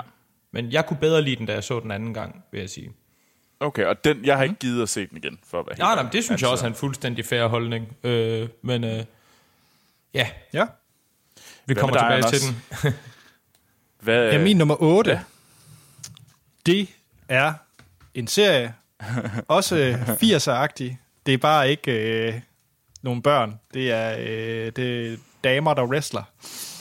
Øh, fordi det er Glow, Nå, der er min nummer, nummer 8. okay, ja. Og den har vi jo snakket meget om i, i Filmsnak, specielt her for ganske nyligt, fordi at den lige er kommet med en sæson 2. Mm. Øhm, og det er jo den her øh, herlige serie med øh, Alison Brie og Mark Maron og øh, Betty Gilpin, blandt andet i, i, i, i de bærende roller, om, øh, og baseret på en sand øh, historie om, øh, om nogle kvindelige øh, wrestlere, som øh, man gerne vil lave et tv-program om, der hedder Gorgeous Ladies of Wrestling. Øh, så det, det, det er den ene del, den handler om øh, tv-serien, og så den anden del, det handler om forholdet mellem øh, Alison Bries karakter og så øh, Betty Gilpins karakter. Øh, der er noget øh, med at knalde hinandens mænd og sådan nogle ting. Øhm, At det er hovedsageligt Alison er... er- Brie, der knaller, øh, hvad hedder det, Ja. Betty Gilpins mand. Ikke den anden vej. jo. det må man sige. det, det, det må det er man Alison sige, ja. Brie, der er en lort. Ja, men den er bare så dejlig, den her serie, øh, sæson mm. øh, og serie, fordi at, øh, den er lige kommet anden sæson, som jeg virkelig synes var god også, og jeg var meget øh, bange for, at den skulle komme, fordi jeg var så glad for første sæson. Ja. Øhm, og jeg synes virkelig bare, det er en dejlig serie. Øh, og Mark Maron, han spiller godt, og det er underholdende, og det er halv times øh, afsnit, hvilket er rart en gang imellem, i stedet for næsten alt skal være en time efterhånden. Mm. Øhm, så det er bare, den er super bingeable og hyggelig. Ja. Jamen, øh, Ja. ja. Du siger ikke noget forkert der, Anders. Slet ikke. Nej, Den og jeg er sikker på, at vi kommer tilbage til den. Det er også. Nå, muligvis. Øh, Godt. yes. Jamen øh, Christian, nu er vi nået til syveren. Vi skal snart have et eller andet, der er fælles. Ja, det skal vi. Jeg ved ikke, om vi kan blive enige om den her. Vi har jo allerede debatteret den lidt. Jeg har, øh, jeg byder ind med Annihilation som nummer syv. Ja. Ah. Øh, jeg synes, den er fuldstændig fremragende til den, som, som ikke kender det. Så handler det om, at øh, Natalie Portman, hun spiller en, øh, en biolog, hvis mand han, øh, han er inden for militæret, og han kommer så hjem efter en, en årlang mission, og så øh, der er et eller andet, der ikke er... Hun synes ikke, det er, som det skal være. Øh, og så sker der det ene og det andet, og det ender med, at hun øhm, skriver sig op til en, en, en hemmelig mission, hvor hun skal sammen med fire, fem kolleger af forskellige øh, videnskabelige beskaffenhed ind i en, øh, en mysterisk zone, der er midt i USA, der, øh, hvor der ligesom er begyndt at til nogle, ske nogle ting, som, øh, som ikke rigtig giver mening. Kan vi sige det på den måde? øh, ja. Det er i hvert fald meget diplomatisk. Ja, det er det. Og jeg synes, det var en, øh, en fremragende, fremragende film. Øhm, dels, øh, jeg synes, det var en, en rigtig, en, en spændende præmisse, og det var øh, lidt måske lidt en kunstfilm, eller sådan lidt esoterisk i hvert fald nogle gange, men, øh, mm. men, men en stille katastrofefilm på en eller anden måde, hvor katastrofefilm mm. det normalt bare er, at så skyller der en to kilometer høj bølge ind over en eller anden lille delstat i USA, øh, så vender den her egentlig lidt om på formelen, og hvor man ligesom går ind i går ind i den her zone, som, som er katastrofal, fordi det udvider sig, at de ikke kan finde ud af, hvad det er, og skal finde ud af det. Og så bliver det hele meget underligt, men, øh, men det kunne jeg skide godt lide. Jeg vil ikke påstå, at jeg forstod det hele, fordi den kommer dybt i, i noget videnskab på den ene og den anden måde, men, øh, men jeg synes, den er, den er, den er virkelig, virkelig fed, og den, den laver nogle underlige greb øh, på den ene og den anden måde, som jeg synes var virkelig, virkelig spændende. Mm. Jamen altså, den, øh, det, det er en... Øh, jeg tror, underlig film er, et godt, er en god ting at sige, fordi den er, og den, den svælger også i at være underlig, og være, hvad hedder det, øh, jamen, nærmest surrealistisk til tider. Ja, det gør den, og den svælger mm. måske også lidt for meget i det nogle gange, men jeg synes stadigvæk, jeg, sådan, jeg kan godt lide ting, der ved, hvad de er, og vil prøve og ligesom prøve ja. at være det. Og, det. og det synes jeg i hvert fald, den ved. Der er nogen, der har haft en vision, og ligesom sagt, det her, det synes vi bare er en spændende tanke. Hvordan formidler vi det? Ja. Øhm, Men det er en film, man skal, man skal se lidt ligesom, hvis man sætter en, øh, David Lynch, eller øh, Ja. hvad hedder ham nu med, øh, med Mother og The Fountain og alt det der. Øh, ja. Aronofsky, Ja. Aronofsky, ja. Lige præcis. Ja. Ja, altså, man, det, det, det er en af de her slags øh, film, hvor man... Det er ikke en, man sætter på, mens man øh, ordner vasketøj eller spiller World of Warcraft. Øh, Den kræver lidt dedikation. Det gør den bestemt, men så synes jeg også, ja. den belønner, altså fordi der er både øh, horror-elementer, og, øh, altså gys og skræk, og, og vir- virkelig spændende, og, og jeg synes, de bygger deres, deres verden og deres univers op på en spændende måde, i stedet for, at det er en eller anden mm. general, der kommer ind og, og forklarer det hele, så, så finder vi lige så stille ud af det sammen med, med de her folk, som, som er, er sendt afsted. I øvrigt, altså nogle, nogle virkelig, virkelig gode skuespillerpræstationer også. Absolut, Øh, absolut. Natalie Portman i hovedrollen, og så øh, Oscar Isaac er med indover, og, øh, og en Tessa masse Thompson. Andre. Ja, lige præcis, som, som vi jo, Anders og jeg i hvert fald, har en, en stor forkærlighed for hendes rolle i, i Westworld. Øhm, Absolut. ja, så jeg synes bare, det er, det er et rigtig, rigtig spændende, spændende lille ting, og jeg synes i hvert fald, man skal se den, fordi at, øh, at det var en af de ting, jeg hørte, der havde en masse hype, men jeg synes, den levede op til det. Og den er ikke Ja, bange ja. for at være underlig. Og det, det synes jeg, det er også fremragende, når det, når det er sådan en stor produktion, at man ikke går for det sikre altid. Det kan også være Altså- fedt, men ja det var jo også en film, der ligesom uh, Alex Garland, han uh, insisterede jo, det var jo også grunden til, at den kom på Netflix. Det var jo, at den, uh, hvad hedder det, at ham, der hed David Ellison, det var egentlig en af dem, der betalte for det. Uh, det var også ham, der lavede Geostorm. Han var egentlig med til at, han er executive producer på den, og han ville have, at den skulle omklippes, så den blev mere øh, selv, salgbar. Øh, men det nægtede øh, Alex Garland øh, sammen, og så sammen med Scott Rudin, som også var producer på det. Og de havde egentlig øh, de havde last say på det. Så det er egentlig derfor, at der kom det her med, at den blev solgt til, den blev vist i USA, øh, og så blev den solgt til Netflix alle andre steder, for ligesom at tjene pengene hjem igen. Øh, fordi de... Det, det, så der er en grund til, at den er også underligt. Den blev insisteret på, at den skulle være, som den er, øh, og den skulle være på den her måde. Øh, jo det var der faktisk en stor kamp om, hvordan den skulle øh, fortællingen. Det er også det rigtige, fordi at normalt, når man ser, når man går ind og laver reshoots for at ændre tonen i et, altså en film eller en serie på den måde, det bliver ofte sådan noget, hvor man kan se, at det er lidt flækket sammen ude i skuret, ikke? Altså så, så når man har det på den måde, så handler det nogle gange også bare om at, at satse på mm. det, synes jeg.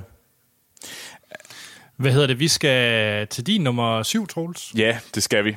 Øh, og det er øh, Mindhunter. Mm. Mm-hmm. Har I hørt om den? Ja, Ja, Ja. vi kommer også tilbage til Nå, det. okay. det er, hvad hedder det... Jamen, det er første sæson øh, i en ny serie, som, eller relativt ny serie, den kom i 2017. Øh, og er, hvad hedder han, øh, og den har Jonathan øh, Groff øh, i hovedrollen. Øh, han er hovedsageligt kendt for Looking, øh, en HBO-serie øh, blandt andet. Og, og det handler egentlig om en FBI-agent, agent, som ligesom begynder at lave de her psykologiske profiler i FBI, og hvordan de ligesom prøver at finde de her massemordere. Og den er virkelig, virkelig skarp skåret, synes jeg. Øh, og så har den øh, David Fincher med som en af hovedmændene bag den. Og det kan man godt se, at den har bare... Øh, den er bare skarp på en måde, og at man kan se, at den har øh, noget af hele det her, sådan, de samme øh, sensitivities, øh, som for eksempel Seven har. Den, det, er sådan, det er en thriller, øh, og det er en thriller-serie, som bare øh, virkelig øh, kører en koldt ned ad ryggen, når man møder de her massemordere. Øh, og det, det er fedt, og jeg synes virkelig, det var en, det er en serie, som øh, lover godt for... Det, jeg tror virkelig, det kunne blive en af Netflix øh, kommende store, store serie, øh, som man også tænker tilbage på, som værende her, øh, nu er det ikke bare, øh, hvad hedder det, Stranger Things og House of Cards, øh, de bygger det på, øh, som har de noget mere, og det tror jeg faktisk, at øh, Mindhunter kunne være en af dem. Det tror jeg, du har helt mm. ret i. Den har det der niveau af kvalitet, øh, både i ensemblet, men også i, i det kildemateriale, de trækker fra, det univers, de bygger op, hvor at, at det kunne virkelig godt blive sådan en, der, der hamrer igennem. Ja, enig. enig. Ja. Vi kommer tilbage til det. Fedt. Jamen, øh, Anders, er den, vi kommer til nu? Nej, Nå. øh, den vi kommer til nu, det er Stranger Things ah. på min nummer syv. Altså, nu, uh, der, der er noget, vi skal lytte til noget. Uh. Ja, det er højst sandsynligt Stranger Things. Ja. Medmindre vi laver en øh, 3 for 3, men øh, det må vi se. Øhm, jamen, du har egentlig sagt meget af det. Øh, Jeg er måske lige mm, lidt mere glad for den, Troels, end mm. du er, fordi at jeg synes faktisk, jeg var ret glad for anden sæson. Øh, den er ikke lige så skarp som første sæson, det vil jeg gerne øh, vedkende, men jeg var egentlig jeg var egentlig stadigvæk rigtig, rigtig mm. underholdt og glad for karaktererne. Jeg var glad for specielt, øh, og det er pinligt, hvad han hedder, politimanden. Hobbs. Uh, ja, Jim Ja. Hopper eller David Harper. Ja, Ja, Jim, ja, fordi altså hele det forhold, han har med, øh, med Eleven i anden sæson, og hvordan den ligesom slutter af i finaleafsnit, det synes jeg var virkelig stærkt. Øh, det, det, det rørte mig sgu. Øh, øhm, Ja. Så, så, så jeg, øh, jeg glæder mig bare til tredje sæson af Stranger Things. Mere, mere, mere. Altså, jeg vil... Men, men jeg må så jeg må så også sige, at den er meget popcorn-agtig. Altså, det er mm. også derfor, den kun er på en syvende plads. For jeg synes, de serier, som ligger over den, eller film, der ligger over den på min liste, er, har mere substans, end Stranger Things måske har. Ja, altså de har i hvert fald potentialet til at være... Jeg synes bare, de er skarpere. Altså, det, det, jeg synes, den bliver lidt... U, jeg synes, den blev uskarp, og det synes jeg, det er nok det største. Jeg glæder mig også til tredje sæson, men jeg synes bare, at den har... Den, den er blevet fluffy i kanten. Øhm, Ja. Og det er derfor, den ikke er højere for mig. Men øh, Christian, din nummer 6, er den også fluffy i kanten? det er den ikke. Den, øh, den er faktisk hård i Tak, og klar på, at- på at pile drive nogen i bedste sendetid. Fordi her har vi også de, øh, de dejlige wrestling-damer. Jeg har også jeg har Glow som sekser. Øh, Sådan. Meget af den samme grund, som du har, det er, det er fremragende, og det, det vil noget, og det, det, øh, og jeg synes virkelig, at anden sæson, den, den, den byggede på, på fundamentet i første sæson, uden at det lige pludselig skulle være, være noget helt andet. Og, og mm. Mark Maron, han spiller jo fuldstændig fabelagtigt. Det gør langt de fleste deri, men, øh, men især ham, synes jeg, er i fuldstændig særklasse. Mm. Så, øh, så det er simpelthen der, jeg har den. Øh, og Ja. jeg, jeg synes også, den, den sådan dealer med nogle, nogle ting, sådan at, at Alison Brees karakter der har været sammen med, med sin venindes mand på en, en realistisk måde. Selvfølgelig bliver det kørt op hister her, øh, men, men, men jeg synes, den har sådan en god klangbund af, af realisme i et væltet univers. Og jeg tror, det, det er det, der gør, at jeg synes, den er så, så spændende også. Ja. Ja. Jamen, det... Ja, men øh, jeg kunne ikke være meget mere enig. Det var heldigt. ja. Jamen, øh, Troels, din nummer 6. Min nummer 6 er Bojack Horseman. Øh, det er en... Jeg tror, jeg vil bruge... Jeg vil stjæle et ord for dig, øh, Christian. Det er en væltet serie. ja. Det er det her godt nok også. Øh, den er godt nok... Den er fuldstændig bunkers. Det handler om Bojack Horseman, som er, øh, hvad hedder det, i det her, det er t- lige fra starten, universet, det er sådan et, øh, det er sådan, hvor der både er talende dyr og mennesker i et og samme univers. Det er meget farverigt, det er selvfølgelig animeret, øhm, og så hovedpersonen er Bojack Horseman, som er den her øh, falderede stjerne, som var, hvad hedder det, som var hovedrolleindhaveren i sådan en 90'er serie, som hed Horse and Around. Around. Øh, og det er sådan lidt, uden at have set Fuller House, men det er sådan et eller andet, ja, du har en familie-agtig, øh, sådan, øh, og det, og det handler, man følger så egentlig hans øh, sådan karriere, der bare, den her, han er bare sådan en degenerate, der bare, øh, han fucker alting op. Og så, um, vi har øh, Alison Brie øh, er med i en af hovedrollerne, vi har Will Arnett som Bojack, øh, og så har vi, og det er nogle fantastiske, vi har selvfølgelig Bojack Horseman, vi har Princess Caroline, som er, er hans agent, vi, øh, som er en kat. Jeg tror faktisk, en, er det en lilla kat eller et eller andet. Og vi har Mr. Peanut. Lyserød, undskyld. Mr. Peanut Butter, som er den her, som havde en lignende serie. De er altid, så, han er, Bojack er altid lidt sur på Mr. Peanut Butter. Øh, og Alison Brie, der spiller øh, Diane, som er øh, kæreste med Mr. Peanut Butter. Altså, det er totalt gøjlet. Øh, det, øh, den her, den har, øh, er det fire sæsoner? Øh, eller er det fem sæsoner? Nej, det er fem sæsoner, der. Det, den femte sæson kommer, tror jeg faktisk måske. Øh, det er skide godt, og det er kontinu- kontinuerligt skide godt. Jeg synes bare, det er en serie, der er rigtig svær at se, fordi at man bliver simpelthen bare så nedtrykt af at se den. Det ved ikke, om I andre har set den, men det er altså ikke en serie, man sidder og bliver sådan glad af at se. Fordi den er, Nej, den altså- er, den er, det, det er nogle tunge emner, den tager op, og det er ret ubehageligt men, faktisk, synes jeg. Det synes jeg ja. på mange måder er den styrke, faktisk. Altså, vi kommer også tilbage til den øh, om noget tid, øh, vil jeg sige. Men øh, jeg, jeg synes netop, at en af styrkerne er, at man, at man laver det her underlige univers med dyr, og så bare mm. fylder det med sådan en tragikomedie om en mands totale derute på den ene og den anden måde. Men, men det er sådan en, hvor, ligesom hvis man har set et afsnit af Louis eller et eller andet, man, man kan godt lige mærke det bagefter. Men øh, Jamen, og det, Jeg kan mærke, at jeg skal se lidt mere af det, fordi jeg har kun set de første par afsnit, og jeg kom egentlig aldrig rigtig tilbage til det. Egentlig jo ikke uden nogen grund, men... Men, men det tror jeg, det, det giver god mening, Anders, fordi det er virkelig en serie, du skal give. Jeg synes, du skal give det en hel sæson. ja, Øh, og så kan du godt forelske dig i det, og det gjorde jeg også, og jeg har også været glad for det. Men det er bare en serie, som jeg synes... Øh, der er bare nogle andre ting, hvor jeg har bare været simpelthen så meget gladere for at se den. Øh, og som også synes, jeg har taget nogle tunge emner op, men det her, det bliver bare sådan lidt... Det er bare lidt negativ på negativ på negativ, og det, det, det kunne jeg bare ikke, det har jeg ikke forelsket mig lige så meget i. Men det er sagt med godt. Nå, Anders, Jamen, øh, skal vi runde af med min sidste? det synes jeg, vi skal. Min nummer 6, Ja. det er Narcos. Ah, Ja. Den måtte komme.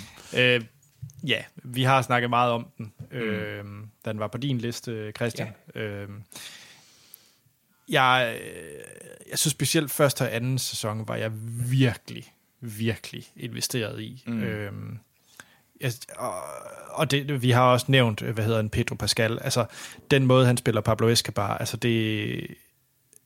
Den her dæmon, han egentlig er, plus der kommer de her menneskelige sider, så, som du også øh, sammenlignet med, med der undergang. Jeg, jeg synes, det er en rigtig fin sammenligning, fordi man begynder ligesom at... Hvordan skal man... Altså, han er jo et ondskabsfuldt, ondskabsfuldt menneske, men man sidder også nogle gange og har sympati med manden, og det bliver sådan lidt spændende. lige præcis. Og, og det er for øvrigt ikke, det er ikke Pedro Pascal, undskyld, det er Wagner Mora, jeg tænker på, der spiller Pablo Escobar. Øh, jeg synes bare, det er en fremragende serie. Ja. Og jeg glæder mig til øh, fjerde sæson, som så bliver spin-off, øh, fordi den hedder Narcos Mexico, og vil så optræde som en ny serie. Ja. Ah, Den har jeg også på, se, ser frem til listen. Øh, Ja. også fordi det bliver sjovt, så vidt jeg, jeg ved, så er det første gang Netflix, de egentlig barsler med at lave et decideret spin-off. Og det er jo en, en Ah, de lavede det med Chef Table. Ja, det er rigtigt, okay. Men så på en af deres øh, fiktions, øh, fiktionsproperties. Og det er jo også, det er ja. Jo også interessant, ikke? Fordi man har jo set... Øh, man har både set mange, mange fejlskud, men man har også set sådan noget som Frasier, der nærmest jo blev mere, blev mere øh, populært. Den serie, den var spundet, spundet af fra, ikke? Så det bliver jo sjovt at se, hvordan... Jo, de, men det kan... Ja, det kan hurtigt blive en Joey også. ja, absolut. wow. Det er gå efter, gå efter knæet. Nå, vi fandt jo en øh, nogenlunde fælles, og det var Stranger Things. Det var den første, vi Ja. i hvert fald ramte. Øh, tror I, vi får en nu? Fordi nu skal vi ind i top 5. Er der en fælles der? Åh, oh, Måske. er der en fælles der? Altså, det, det burde der jo være.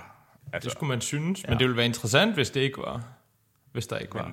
Ja, Ja. jeg er oprigtig i tvivl. ja, faktisk, det er også... Men, Jeg troede, vi var mere enige, end det, vi, end det, vi har været indtil videre. Det må jeg nok ændre. Jamen, skal vi ikke høre et klip? Jo. Jo, det kommer her. Oh, fuck, fuck. What? What happened? Um, the condom broke. But you didn't finish, right? It's fine. Yeah, but there's those little guys that come out before the big party, you know? I want to get the pill. Me and uh, this young lady were. yep, there it is. Oh, no, no. Please, I, I got it. My treat. We need you to do an accent. You mean like an Indian accent? You know, Ben Kingsley did an accent in Gandhi, and he won the Oscar for it. So, But he didn't win the Oscar just for doing the accent. I mean, it wasn't an Oscar for Best Indian Accent. Det var et lydklip fra måske en fælles top 5. Ja, Og øh, vi har en.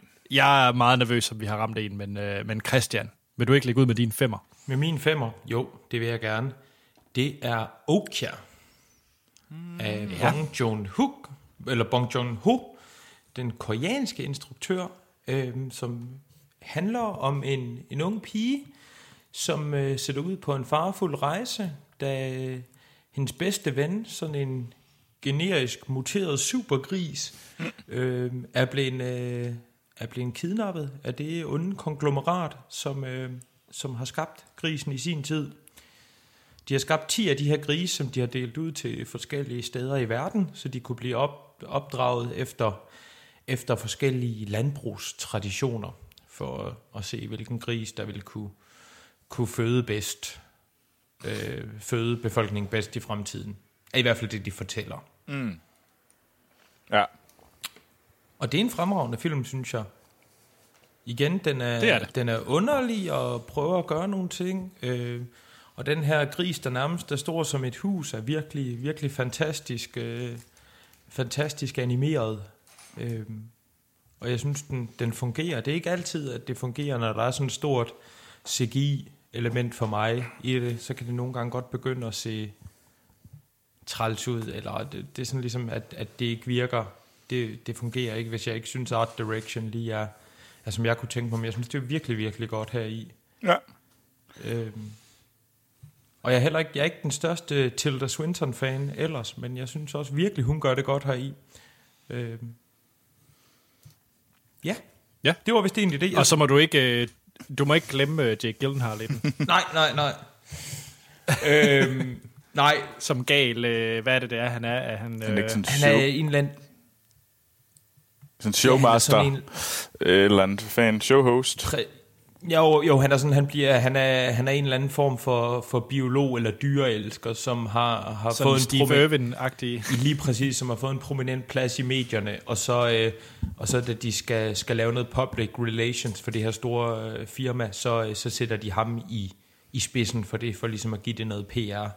Giancarlo mm. Esposito er også med der i, øh, og spiller Ja. også rigtig godt, som ligesom er, hvis vi skal blive et ord, vi kender, han er sådan lidt ligesom Hand of the King til Tilda Swinton, og, øh, og, og, og prøver ligesom at, at lade hende tro, hun træffer de rigtige beslutninger, og prøver ligesom at navigere ja. skibet.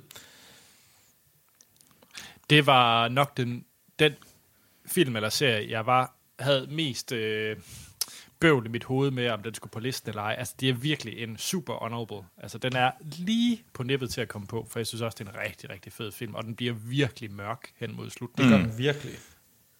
Ja. Ja. Så ja, Troels, din nummer 5.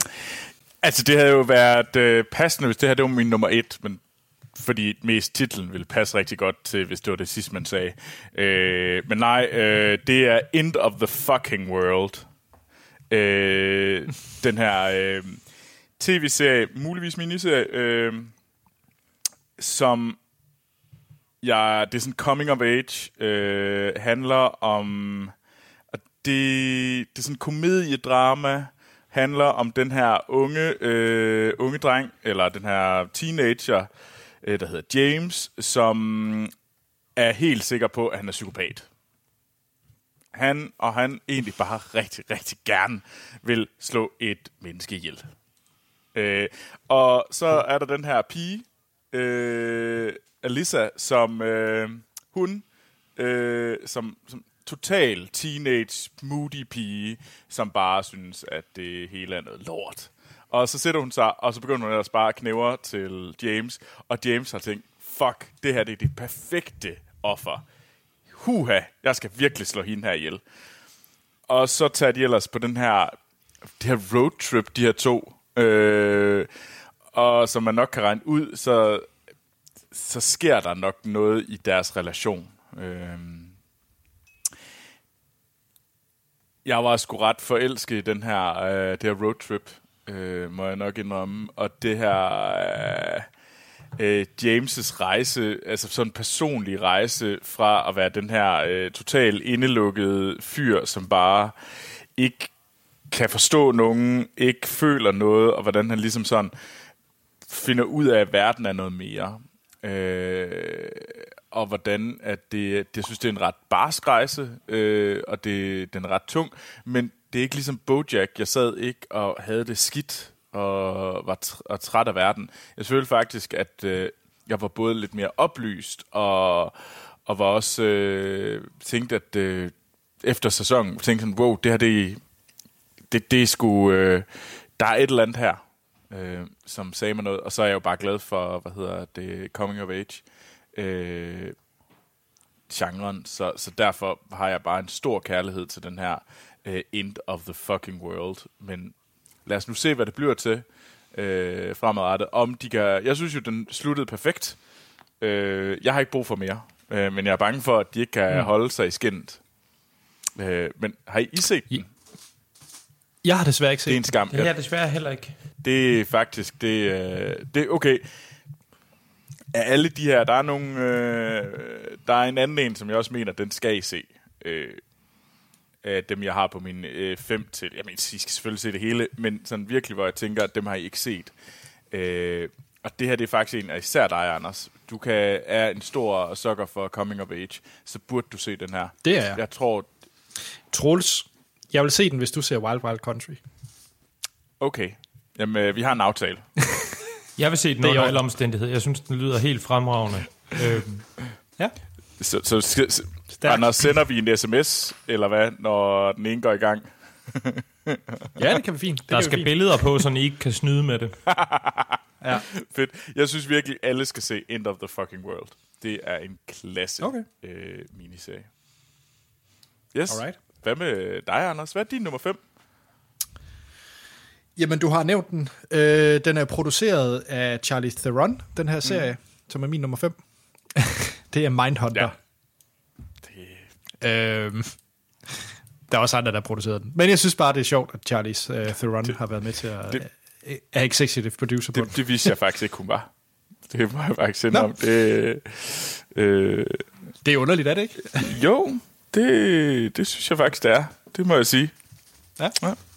Men øh, du har nævnt den. Altså, jeg elsker jo sådan noget her. Øh, det er jo lidt true crime, det her, fordi det er jo baseret på rigtige øh, seriemordere. Mm.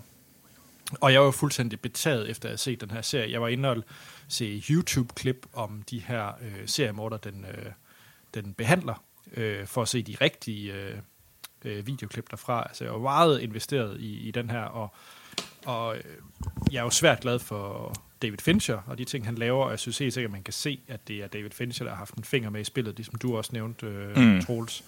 Øh, lidt ligesom House of Cards, den har også den her noir-agtige, eller den, den der Fincher-tone ja. hen over det, hvis man har set Seven og Fight Club og mm. Pigen med dragtatoveringen og så videre. Altså, den er meget øh, hans stil.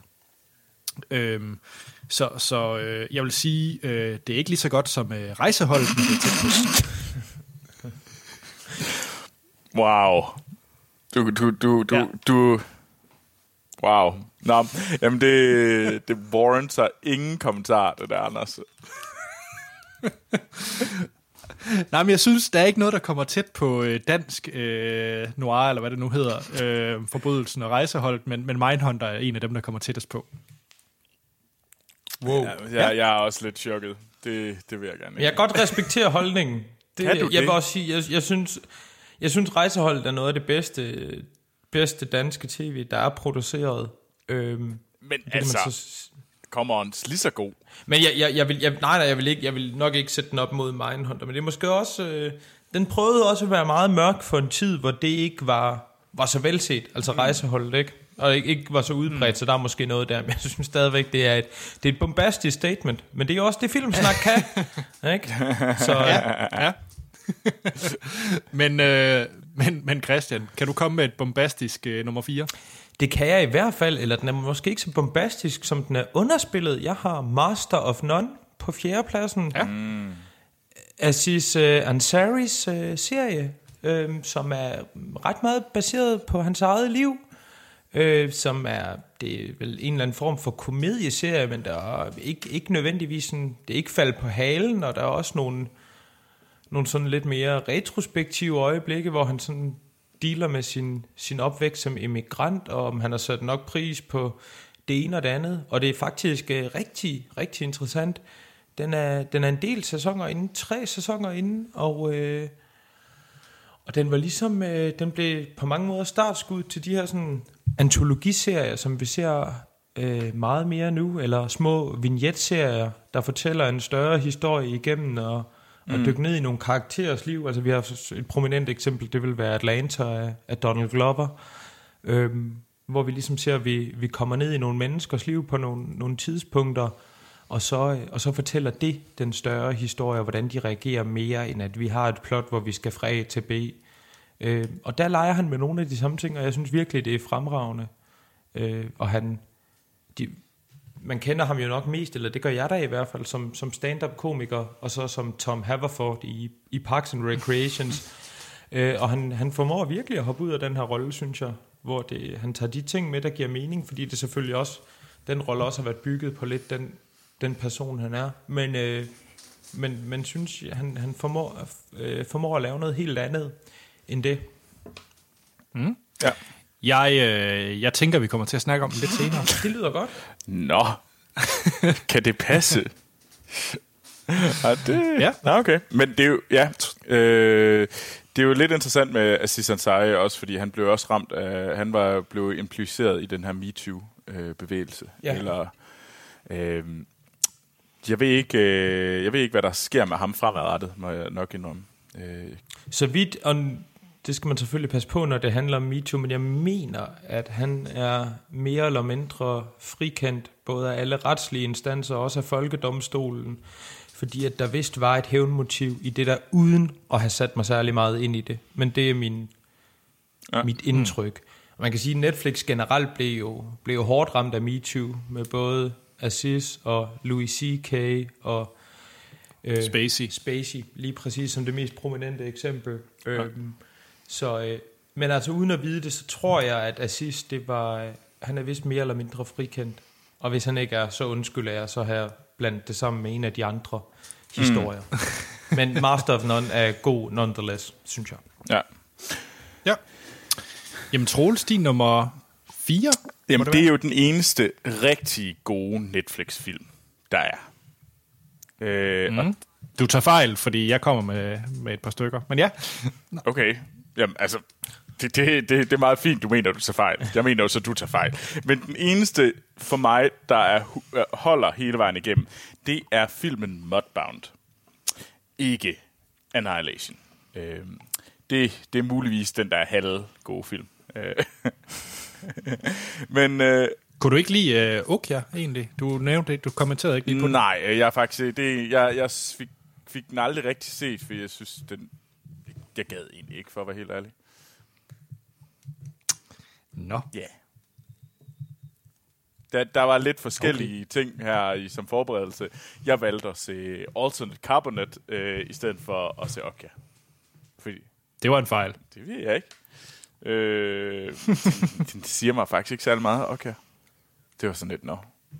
Agtigt.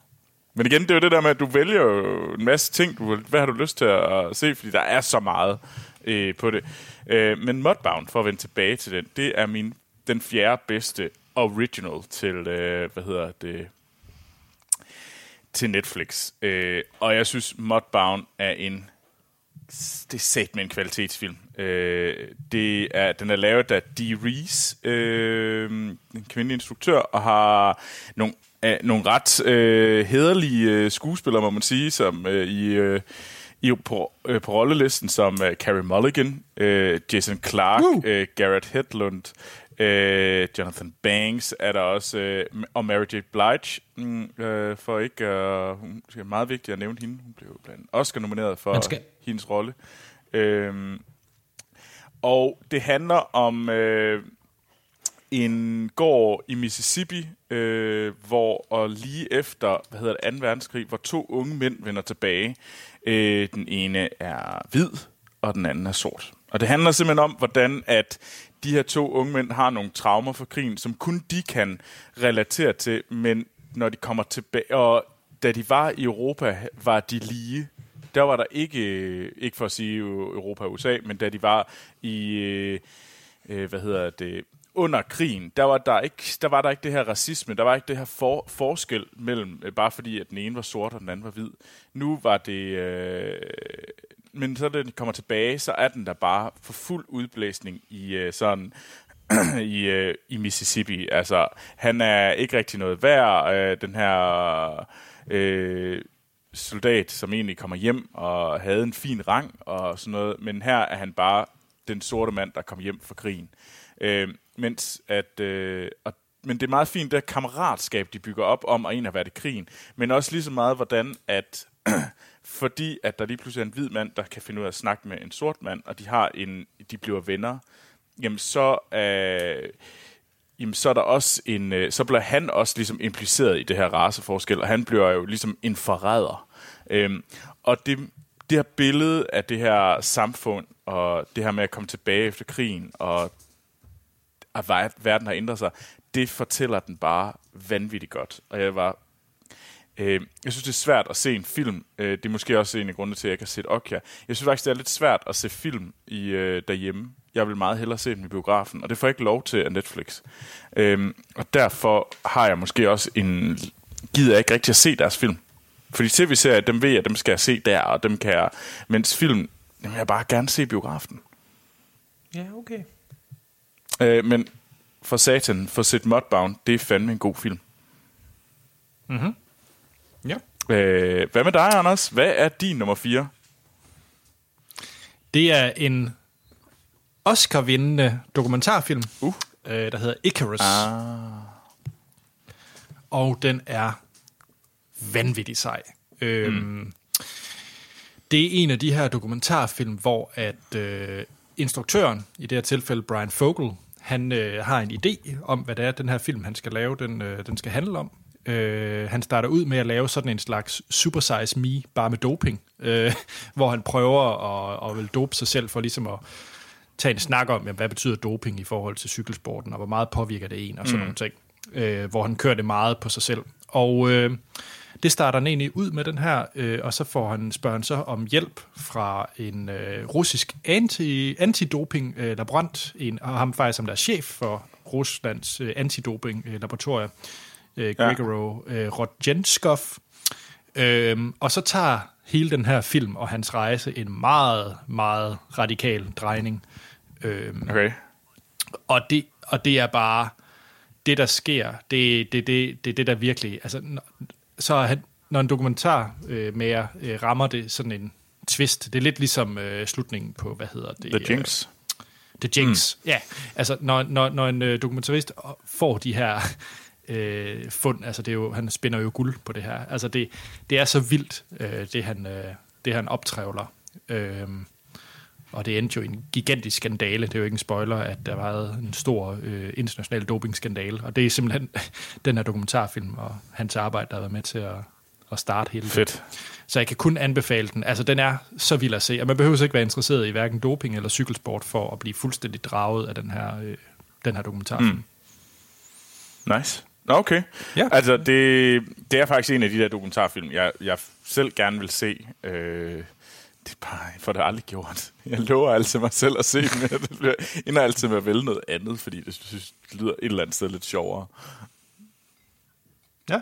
Ja. Nej. Men øh, se den. Ja, okay. Christian, har du set den? Ja, det har jeg. Og jeg vil i den forbindelse sige, at jeg synes også, det er fedt, at man ser både Netflix i deres film, og ser, at de også producerer dokumentarisme af den ene og den anden beskaffenhed. Både større ting og serier, der tager, altså, der ligesom tager det udgangspunkt også. Og det synes jeg, at det, mm. det er både med til at bygge, bygge deres portfølje op, men jeg synes også, at der kommer meget godt generelt af det. Og det, det er mega fedt, at det ikke kun bliver fiktion. Øhm, Ja. fordi at, øh, at jeg kan også rigtig godt lide at se, at se en god dokumentar derhjemme. Men øh, Christian, din nummer... Nu går vi jo ind i top 3. Ja. Så er det en god dokumentar, du har set derhjemme, der er din nummer 3? Øh, jeg vil ønske, det var en dokumentar, fordi det ville da være spændende. Men jeg har Stranger Things som nummer tre. Ja. Så er den væsentligt højere end. Ja. Ja. to. Øhm, og jeg kan sagtens følge noget af, noget af det kritik, eller de forbehold, man kan have for sæson 2. Og som jeg nævnte, så havde jeg det også selv første gang, jeg så det måske nok, i hvert fald ikke i lige så høj grad som dig, Troels, men mm. øh, alligevel. Jeg synes, den er fremragende, og jeg synes, det er en fantastisk ting, hvor de... Den, den udkommer jo hvert år til Halloween, og der omfavner de ligesom det her format, de er, at de ikke skal ligge og spæse afsnittene ud med en uge imellem, men at de kommer på en gang, og så kommer der det her eventyr øh, sat i 80'erne til Halloween med outcasts og monstre og undmænd for regeringen og en lille by i hjertelandet i USA, der bare øh, holder sammen, selvom der er forskelligheder, og det ene og andet. Og jeg synes, det er fremragende.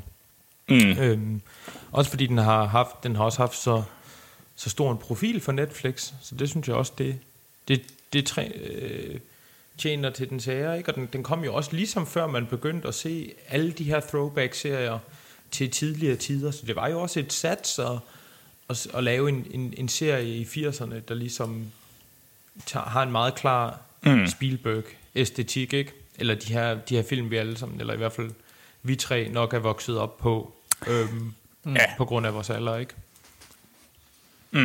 Ja.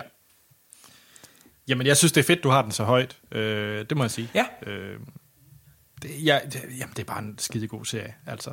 Det er en skidegod serie. Øhm, jeg kan også sagtens forstå argumentet for at placere den, den længere op på listen, øh, men jeg synes i hvert fald, at, at den skal være på en liste, når man taler Netflix Originals. Derefter så ja. er der selvfølgelig, vi kan jo komme med alle mulige rationelle argumenter hver især, men der er jo også en, et, et stort element af, hvad appellerer til os. Ikke? Mm. Altså, det, er jo, det er jo også subjektive lister. Så øh, Ja, altså det er jo, det er jo enig, altså det, men jeg glæder mig sgu til at finde ud af, hvornår de kommer med sæson 3, fordi det har de jo ikke rigtig været ude at sige nu.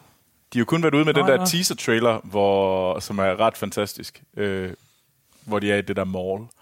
Øh, mm. Men der er mange, der siger, at det først er sommeren 19. Det håber jeg ikke, det er, for jeg synes helt sikkert, en del af den, det er sådan, det skriger en vinterserie, ikke? Men øh, synes jeg på mange måder. Øh, mm. så, så jeg vil da håbe, at de holder fast ved at droppe den omkring Halloween. Men, At- øh, at det, det- men jo, det bliver... Det tror jeg vist er ret øh, klart. Det gør de ikke i år. Øh, Ja, den, Nå, men det, øh, Så øh, den, den kommer højst sandsynligt. Folk har været ude at sige, at den højst sandsynligt kommer... Altså David Harbour har været ude at sige, at den først kommer i 19. Og det er derfor mange Ja, okay. folk siger til sommer, fordi det, det lugter traileren af, den der, uden at sige alt for meget. det ville jeg også synes var, ja. var fedt. Ja, det, det er fedt, at de leger med det på den måde. Så må vi prøve at se. Hvad? Mm. Jamen, øh, Troels, din nummer 3. Altså, der, jeg er jo kjole Troels. Så selvfølgelig er den tredje bedste serie, det, det er The Crown. Øhm, som handler om... Øh, det er en fiktionel øh, serie, der følger, hvad hedder hun, øh, dronning Elisabeth, øh, den andens, øh, øh, helt fra starten af. Og de første to sæsoner, jeg synes egentlig, de har lavet et fedt format, hvor man skal følge hende op igennem hele hendes liv. Og det, der er lidt interessant, det er, at hun stadigvæk lever. Altså, der er jo mange af de her folk, som er med i serien, som stadigvæk lever, og Elisabeth II sidder jo stadigvæk på tronen. Og, øh, det synes jeg er super interessant, at de tør gøre det, og de gør det.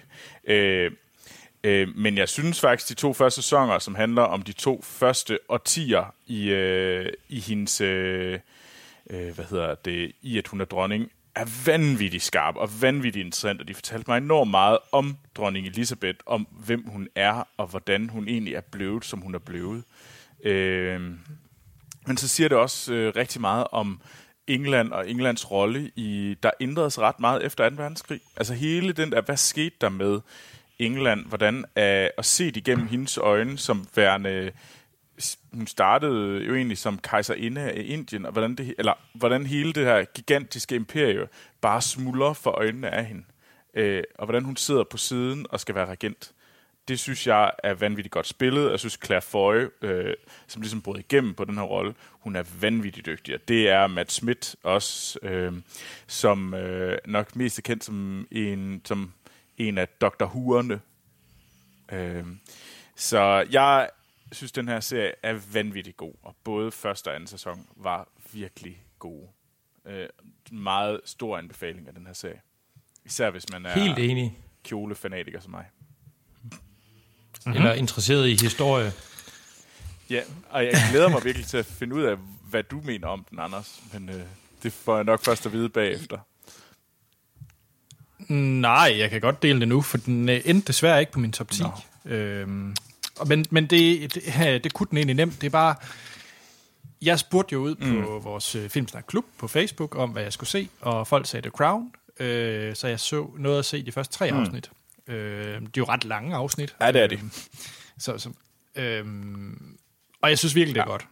Jeg, sy- jeg havde bare rigtig svært ved at sætte det på min top 10-liste, når jeg ikke havde set hele, øh, hele serien, for at være helt ærlig. Det kan jeg så godt forstå. Øh, det, det er helt fair. Øhm, altså, og der skal man altså også bare sige, der vi vil uden tvivl, altså, jeg har med Okja, øh, der har jeg bare en, der kan jeg se, at jeg har en ting, jeg mangler at se, men igen, det er et kæmpe katalog. Det er gigantisk. Altså, du sagde jo selv, hvor mange var det, der udkom i september, Anders? 56. Det var åndssvagt.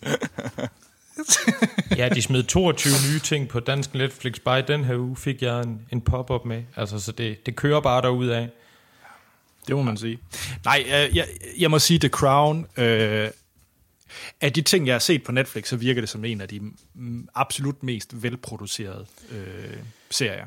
Øh, om man så lige kan lide øh, temaet, mm. den behandler, det er jo så selvfølgelig øh, ekstremt, øh, hvad hedder det, subjektivt, men, men jeg synes... Øh, Det er også... jeg, øh, jeg, Ja. jeg, jeg synes, den, den virker rigtig stærk, og jeg har lyst til at se, se mere af den, uden tvivl. Det er også, Det er også dyreste, Buckingham Palace. De... Sorry. det er den dyreste serie, de har lavet. Altså, det, den er, det, er, okay. Det er også en af... Øh, jeg ved ikke, om den, om den nye øh, sæson Game of Thrones, tror jeg, trumfer den her, men ellers mener jeg faktisk, det var verdens dyreste serie. Okay. Yes, de, de er fuldstændig... Spændende. De, den mængde der er penge, jeg tror, det er 150 millioner øh, dollars cirka en sæson koster. Bare Mhm. lige... Øh, det, det er fuldstændig... Det er bunkers, de penge, de kaster efter den her serie. Det er helt vildt. Ja. I den kuriøse ende, så kan man også sige, at øh, Buckingham Palace, de har også officielt bekræftet, at dronning Elizabeth har set i hvert fald første sæson af den. Så det er også sådan lidt skægt eller et eller andet. Værd at notere sig. Ja da. Ja. Nå, ja. men hvad med dig, Anders? Hvad er din nummer tre? Min nummer tre, og øh, hvis... Okay, der er lige noget forhistorie til den her. Hvis det var, at øh, det var hele serien, vi snakkede mm. om, så vil den ende som nummer et eller to på min liste. Men fordi jeg kun kan tale og, og anbefale den på sæson 3 og 4, så får den altså lige en tredjeplads. Ved I, hvad det er, jeg taler om? Nej. Det er Black Mirror. Ah. Fordi at Netflix købte først rettigheden til Black Mirror for sæson 3. Og de, Netflix har udgivet sæson 3 og 4 af Black Mirror. men, øh, men, men hey. Øh, ja. Nå, jeg Ja, ja, ja, ret skal være ret. Jo, men det er, man kan sige, det er jo også, der, der vil man jo også ryge ind i Arrested Development eller Trailer Park Boys, ikke? som også er nogen, som de ligesom har samlet op og ført Overtaget. videre fra mm.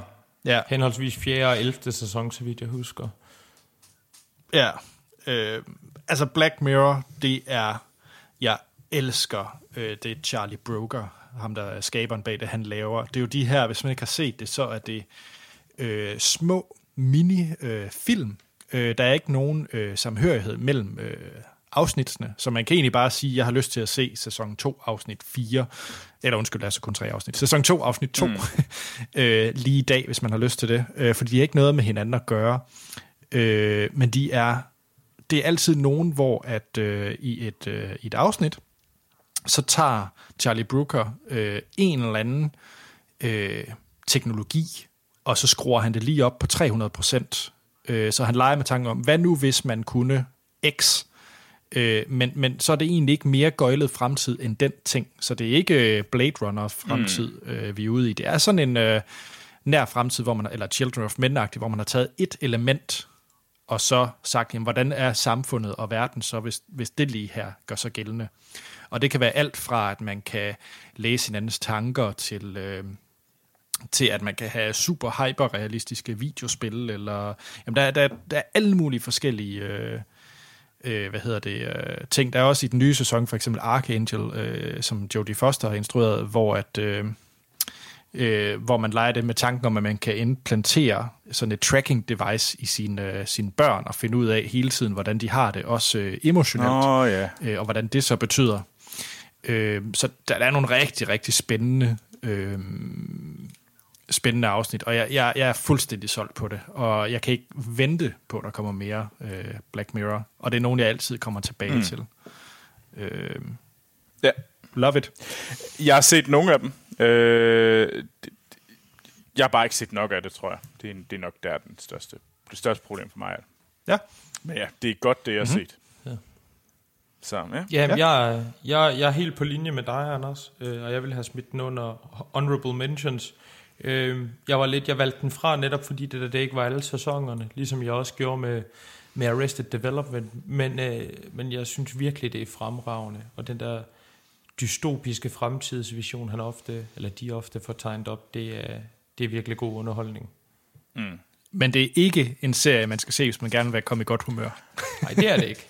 Ej, altså der har den og Bojack Horseman har nogle sådan samle, sammenhænge lige på det område. Det kommer ikke så- andre. Ja.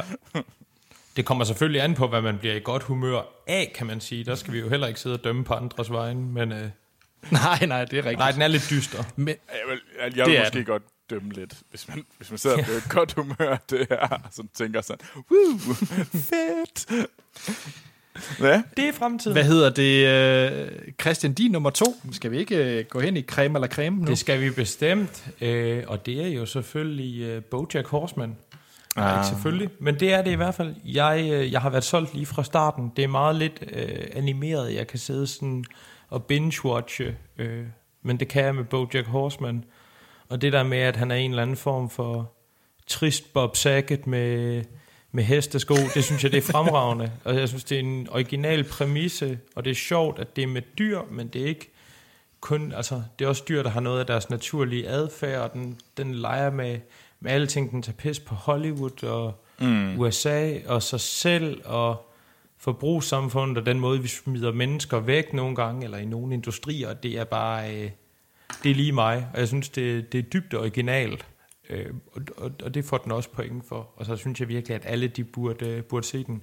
Jeg er fuldstændig enig med Troels i, at man er ikke altid i godt humør, øh, når man har set den, men det der med at have en, en tragikomedie i sat med dyr, det synes jeg, det er, det er fantastisk. Ja. Mm. ja. Det er en klasse øh, serie. Det kommer man bare ikke uden. Præcis. Nej, det gør man ikke. Øh, det synes jeg ikke. Og jeg tror, der er nogen, der kan blive skræmt af det animerede, og det synes jeg sådan set, det er fint nok, fordi det kan jeg også selv have nogle forbehold for, men jeg synes virkelig, at, at alle skulle give den et skud. Men også som du sagde til Anders, man skal måske lige give den en, en sæson, fordi det er måske mere et, et portræt af karakteren Bojack, som vi kender fra nogle rigtige serier også, end, end man kan, at, at, at det er den sædvanlige animerede, hvor, hvor handlingen resetter hvert afsnit. Ja. Øhm, Det synes jeg faktisk giver god mening. Mm. Det, Stor anbefaling herfra i hvert fald. Ja, jamen, jeg skal nok få, få set noget mere af det. Det lover ja. Ja. ja. Troels, din nummer to. Det er øh, serien Dear White People, øh, som jeg har snakket om flere gange før. Øh, både første sæson og anden sæson, tror jeg, jeg har nævnt. Øh, det handler om, at den bygger egentlig på en film, der hedder det samme. Øh, det handler om den her, øh, det her Ivy League, det her sådan meget øh, fancy øh, universitet i USA, som er meget hvidt. Og så er der til gengæld, øh, men der er en gruppe, der er et øh, ligesom et et hus, øh, hvad er det, kollegium, øh, på det her campus, som er, som er sort, og hvor sorte studerende er. Øh, de, og det handler så rigtig meget om, at man følger det her radioprogram, som er lavet af, hvad hedder hun, øhm, en, der hedder Samantha White, øh, spillet af Logan Browning, øh, som hedder Dear White People. Og så handler det om he- alt, hvad det her... Og det handler rigtig meget om, at den prøver at rammesætte de øh, raceproblemer, der er på det her på det her universitet, og hvordan at øh, det hele er sat op, så man følger alle de her forskellige øh, karakterer, øh, og så prøver den virkelig at sådan rammesætte det, øh, og se det fra rigtig mange perspektiver, og det gør den på, så hver afsnit er et nyt perspektiv af en ny, øh, hvad hedder det, af en ny skuespiller. Og det gør den egentlig ret fint. Så den har simpelthen sådan et, et roster af hovedrolleindhaver. Og så er det egentlig, så kan man se, så springer den lidt i tiden. Øh, og det, det er ret fedt, fordi så kan du godt sige, øh, så den er ikke kronologisk øh, sat sammen.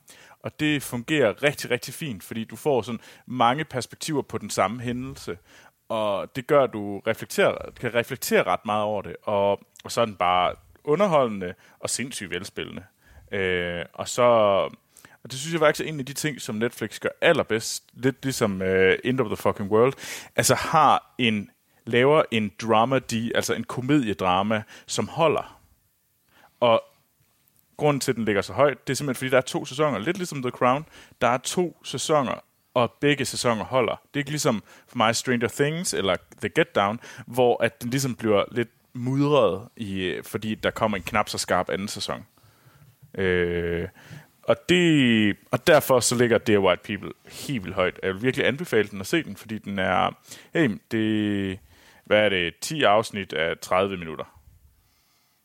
Det, og det er pisseunderholdende og interessant. Mm. Så den ja. kan jeg virkelig anbefale, man kaster sig over. Jeg synes, det er en virkelig... Det var super fedt, at de skaffede den Netflix, at de begyndte at lave den her serie. Så ja, det er min nummer to. Mm. Anders, hvad er din nummer to? Hvad... Fordi, er det okay? Vi skal have noget, vi skal have noget oh. musik, for jeg er i hvert fald enig med Christian i, uh, i Master of None. Nå, det var, nå. Fantastisk. Ja. Så øh, Aziz Ansari's øh, øh, hvad hedder det, serie, der er to sæsoner fra henholdsvis 15 og 2017, mm. og øh, jeg synes jo bare, altså alt det du sagde, Christian, jeg giver dig ret, altså det er virkelig en serie, hvor, der, hvor han har noget på hjertet, noget han gerne vil fortælle af Ansari. Den er både øh, sjov uden det, men det er ikke øh, ligesom Unbreakable Kimmy Schmidt, hvor man skal glide bananskralder øh, hver 30. sekund. Øh, altså det er en, hvor at øh, humoren er, er lun, øh, men også at øh, han virkelig har noget, han gerne vil sige. Øh, jeg kan specielt huske afsnittet, der hedder Thanksgiving, hvor han øh, med hans familie Mm. Hvor de snakker meget om det her med hans forhold til hans forældre og hele det med at være immigrant og sådan nogle ting, er bare vanvittigt stærkt. Øhm, og det er også en serie, hvor han prøver at lege med, øh, med mediet og gøre nogle forskellige ting. Øhm, jeg kan huske starten på sæson 2, øh, hvor han er i, øh, i Italien og laver pasta, hvor det hele er i sort-hvid. Øh, er bare vanvittigt lækkert. og jeg fik lidt øh, vibes til, øh, til Chef's Table. Der var lidt food porn i, da han står og laver pasta. Øhm, Nej, jeg, jeg synes bare, det er, det er, en, det er en rigtig, rigtig øh, dejlig serie, mm. øh, som, som, som man kan få meget ud af, tror jeg, øh, med de ting, han gerne fortæller. Det tror jeg, fordi den på meget, det er meget menneskelige temaer, han rammer, selvom han taler fra, fra sin baggrund, hvad den nu end er. Ikke? Men, men det, det er ting, som, som alle kan gå og overveje i et eller andet omfang, synes jeg. Absolut. Og så er det fedt, det er ligesom Nå. HBO har gjort med Larry Davids Curb Your Enthusiasm, at der kommer en ny sæson, når han er klar, så udgangspunktet er, der ja. kommer mere, men, men lige nu synes han ikke, at han har noget at fortælle, og så, så er den egentlig bare på, på standby indtil det er. Og det synes jeg, det er en, det er en fed model at lave kreative ting ud fra. Bestemt. Ja, meget. Nå, Christian, vi skal høre et øh, lille lydklip fra din nummer et, ja. så lytterne også kan gætte med. Øh, Troels og jeg hører det jo ikke, men, øh, mm. men derfor kan vi godt forsøge at gætte bagefter, hvad din nummer et er. Ja. Øh, men det kommer her.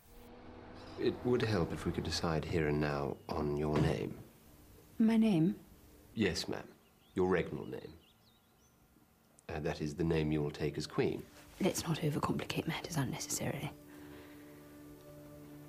My name is Elizabeth. Christian, det var et lydklip for din nummer et. Troels, har du en idé, hvad det kunne være? Oh, jeg synes, det er svært. Hvad fanden kan det være? Ved du hvad, det er selvfølgelig The Crown. Det er fuldstændig korrekt. Ja. Yes! Det er fuldstændig uh. korrekt. Ah, det er stærkt, Troels. Det er meget stærkt. Called it. Undskyld, nu fik du slet ikke lov til at tage gæt, Anders, men, øh, men det var, Nej, det var jeg, fuldstændig jeg, jeg, korrekt. Vil sige noget, jeg vil sige noget så, så fesen som House of Cards, men det var fordi, jeg var løbet tør for, for serier. Nej, jeg vil sige House of Cards er på en anden liste for mig. Øhm, Ja, tjek. tjek. Øh, men øh, ja, det er The Crown. Det er hamrende ambitiøst. Det er smukt, mm. og det er... Ja, det er bare helt genialt. Jeg synes virkelig, det er godt. Som Troels har sagt det meste af det, jeg vil synes, man kunne rose den for, men nemlig Claire Foys og Matt Smiths skuespillerpræstationer er helt i, i top. Øhm, John Lithgow spiller en memorabel Winston Churchill, der i, synes jeg også, øh, i første sæson. Og, øh, og det er simpelthen bare, det, det er kreds, og det, det er smukt filmet, og det er tilpas meget drama og paladsintriger, men også, øh, også historie. Så det er, det er toppen af poppen for mig på, på Netflix. Øh, mm. Og jeg synes, det er fedt det her med, at man får, de planlægger, så vidt jeg ved, at lave seks sæsoner, og så, øh, ja. og så skifter de skuespillerne efter to sæsoner, sådan at de kommer til at se alders øh, ligne, ligne dronning Elizabeth i den alder, hun nu har på dag, daværende tidspunkt, fordi de hopper jo 10 år på en sæson. Så, øh, så det synes jeg også er en, en, en virkelig øh, spændende beslutning, og glæder mig til at se, hvad, hvordan det kommer til at spille ud fremover. Altså, det er jo, ja. ja, og det er Olivia Colman, øh, en, en ret øh, sej engelsk skuespiller, øh, som skal spille, øh, hvad hedder det, dronning Elizabeth øh, i de næste to sæsoner, og det er, det synes jeg faktisk øh, er ret vildt, og Helena Bohem Carter skal spille øh, Princess Margaret. Øh, ja. Altså, der, der er nogle... Øh, det, man kan godt mærke, at det er en serie, der, der virkelig har noget tyngde på, eller har fået noget tyngde, fordi den er så stor. Lige øh, præcis. Så, øh, så det, jeg det, skal se, men jeg skal se mere. Ja, Ingen tvivl om det. Gør det. det. Det tror jeg ikke, du vil fortryde i hvert fald. Det er også, øh, det bliver, det bliver fantastisk, nemlig som du siger, Troels med Olivia Colman. Det er jo hende, som, som mm. spiller en fremragende rolle i, også i Susanne Piers uh, The Night Manager. Uh, og hun ja. har bare lavet nogle, nogle klasse, klasse roller i tidens løb. Uh, så det bliver fedt. Ja, lige præcis. Ja. Jamen, øh, stærk etter. Hvad hedder det, Troels? Skal vi høre et lydklip fra din nummer et? Det synes jeg, vi skal. Det kommer her.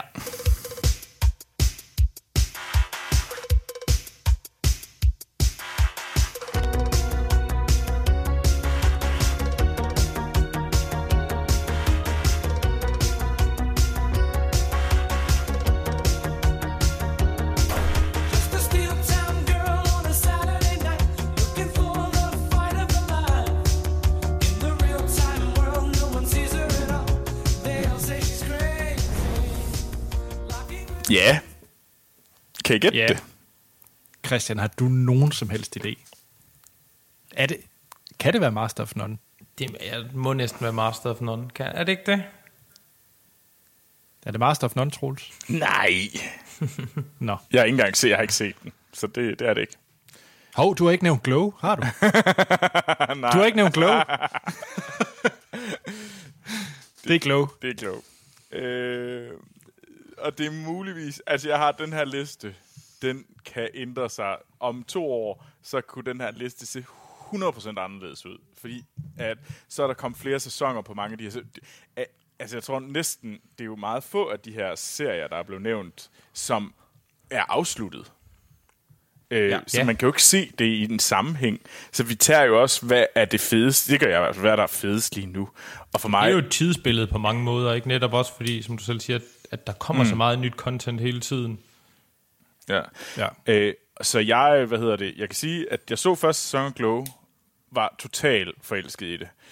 Men så lå den bare og var glemt, og så kom der den her, der kom den her vilde, vildt seje trailer øh, for sæson 2, og så blev jeg bare fanget og tænkte, okay, så binge-watcher jeg lige sæson 1 igen, og så gik der to måneder, hvor jeg sad bare og kiggede på uret, hvornår kommer sæson 2. Og så kom sæson 2, og jeg åd det sådan, slugte den, og så så jeg den bare en gang til. Og det var bare godt. Øh, jeg har, det her karaktergalleri er bare så godt, og så må jeg bare sige, hver gang jeg ser noget med Alison Brie, så har hun bare... Øh, uh, altså, hvis der er en, jeg er lidt forelsket i lige pt., så jeg kan godt lide Tessa Thompson, men hver gang Alison Brie, hun laver noget nyt, så, så kan jeg ikke rigtig andet lidt sådan blive lidt forelsket igen. Ah, hun er vildt dygtig. Det er hun virkelig. Hun er sjov, hun har noget dybde, hun kan være seriøs, hun kan, øh, hun kan give noget nerve. Altså hun kan, og igen, der synes jeg virkelig, at der, hvor Netflix har gjort det allerbedst, er de her dramakomedier. Der synes jeg faktisk, de har været skarpest. Ja, bestemt. Det er også, jeg, jeg er enig. Og det er dejligt Så- at se hende i en rolle, der ikke bliver så pussenusset, som hun nogle gange kunne blive i Community og Mad Men, men hvor hun får noget, mm. virkelig noget tyk på. Ikke fordi hun ikke havde det der, men, øh, men det er lidt mere en, en voksen rolle på en eller anden måde her, synes jeg. Ja. Meget, meget. Nå, Anders, skal vi til at gætte, hvad din nummer et er? Ja, her er et lydklip fra min nummer et.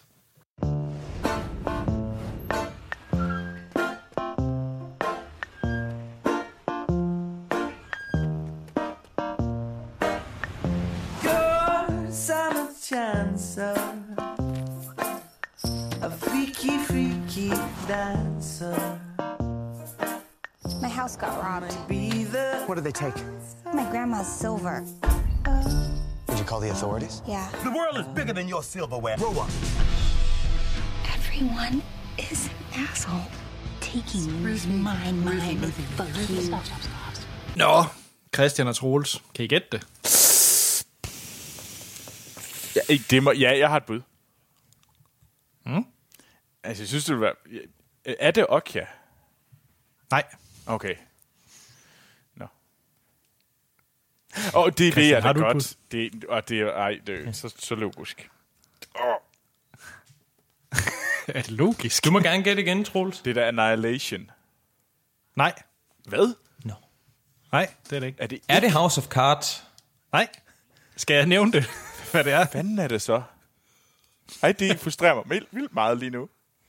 Ja, Nå. det er en film. Er det Bright? Nå. Ja, det er Bright. Selvfølgelig er det det.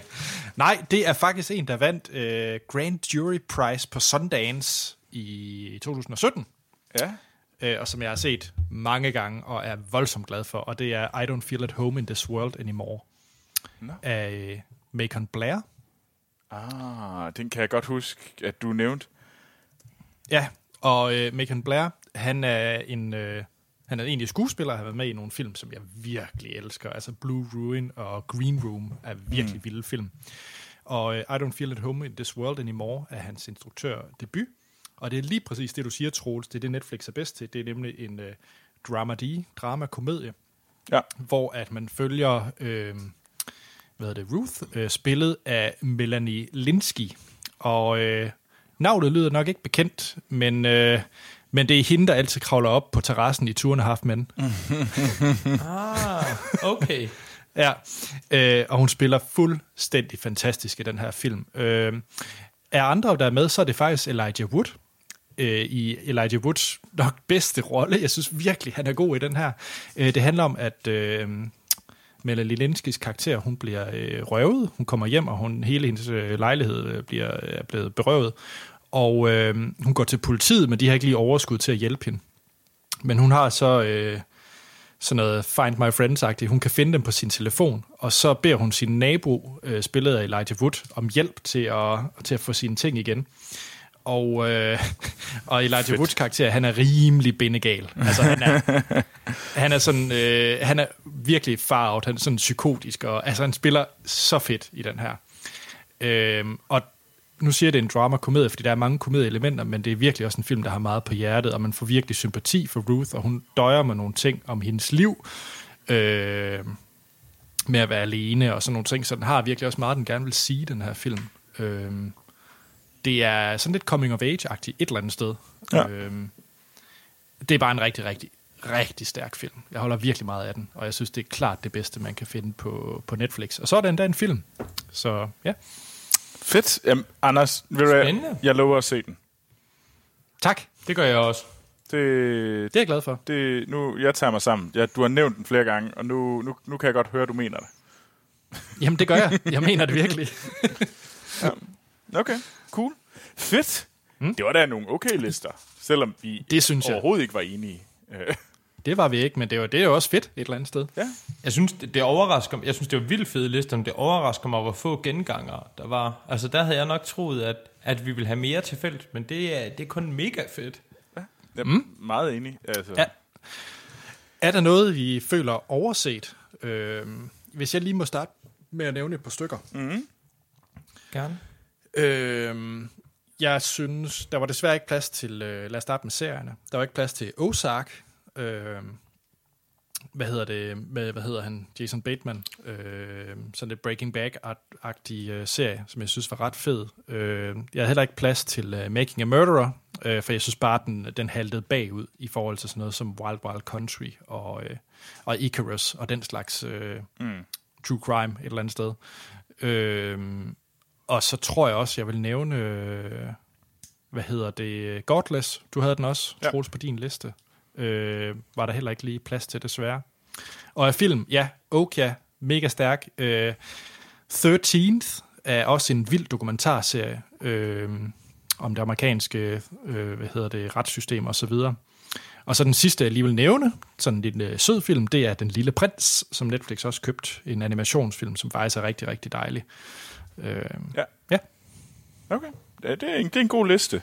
Øhm, mm. Hvad med dig, Christian? Hvad har du? Har du nogen, som... Øh, Øh, jeg har et par stykker. Øh, jeg har del Chef's Table, som Anders han, han har redegjort godt for. Øh, og så har jeg Altered Carbon, sci-fi-serien. Den var ikke til top 10-listen, men den, øh, jeg synes stadigvæk, den er, den er værd at se. Øh, og så Big Mouth, som er sådan en meget, meget underlig, øh, underlig animeret serie om det at blive voksen, øh, lavet af, oh, nu glemmer jeg selvfølgelig, hvad han hedder, men det er et, øh, hvad er det nu, det hedder, et passion project for, nu skal jeg lige prøve at se her, Mhm. Nick Kroll, som Ah, man ja. kender fra The League blandt andet, Mm. og der er bare nogle, nogle underlige elementer i. Duke Ellingtons spøgelse spiller en prominent rolle der i, og sådan noget. Og det er bare det er underligt på alle måder. Øh, det er meget Nick Kroll, men jeg har fulgt ham i diverse tv-serier og sådan mere obskure sketchprogrammer, og der er et eller andet i hans humor, jeg rigtig godt kan lide øh, til tider. Så den får også en honorable mention. Den var ikke tæt på at komme på listen, men den er fremragende. mm. Hvad med dig, Troels? Er der noget, du lige... Altså, bare lige hurtigt. Final Space. Mm. Øh, jeg tror, den første sæson af House of Card, øh, så synes jeg, det begyndte at falde rimelig hurtigt. Øh, Annihilation har altså noget på sig. Så vil jeg mm. gerne lige nævne Daredevil og Jessica Jones. Det er altså... De to første sæsoner af de serier er altså ret skarpe. Øh, Ja, vi har slet ikke nævnt uh, Marvels uh, Netflix. Marvel. Nej, men Nej. Altså, så vil jeg gerne nævne dem nu. Jeg synes, Jessica Jones og Daredevil har noget på sig, og er dygtige, især de første sæsoner. Øh, men så kommer vi, så vil jeg gerne nu... Defenders er jo til gengæld noget værre lort. Så øh, Alternate Carbonate er jeg begyndt at se. Det er sgu egentlig ret spændende. Og så vil jeg altså godt lige nævne Bright også. Det er altså også, det var sgu en okay film. Det, det er jeg glad for, at du også, øh, også synes. Ja, Ja. hvad... Skal vi, uh, skal vi runde nogle af de ting, vi synes, der har været noget enten skuffelse eller noget bras? ja, der er meget. Ja, der har jeg et par ting, hvis det er. Giv den Ja. gas. Giv den Ja, gas, ja. jeg øh, blev meget skuffet over, jeg havde set frem til at se Dark Tourist, som er sådan en dokumentar... Øh, Nå, jeg tror det var efterfølgeren til The Tourist. Med, uh, Den ville jeg hellere have set, vil jeg næsten sige. øh, nej, men det er simpelthen en new zealandsk øh, journalist, der hedder David Farrier, som er ude og besøge alle mulige farlige steder som turist. Det kan være steder, hvor der er atom... Øhm, der har været et atomudslip i Japan. Det kan være for eksempel sådan de meksikanske ghettoer. Øh, og frem og tilbage fuldstændig geniale steder at tage hen og lave noget dokumentarisme fra øh, fremragende historier, og så, altså så at sige, så pisser han det lidt væk.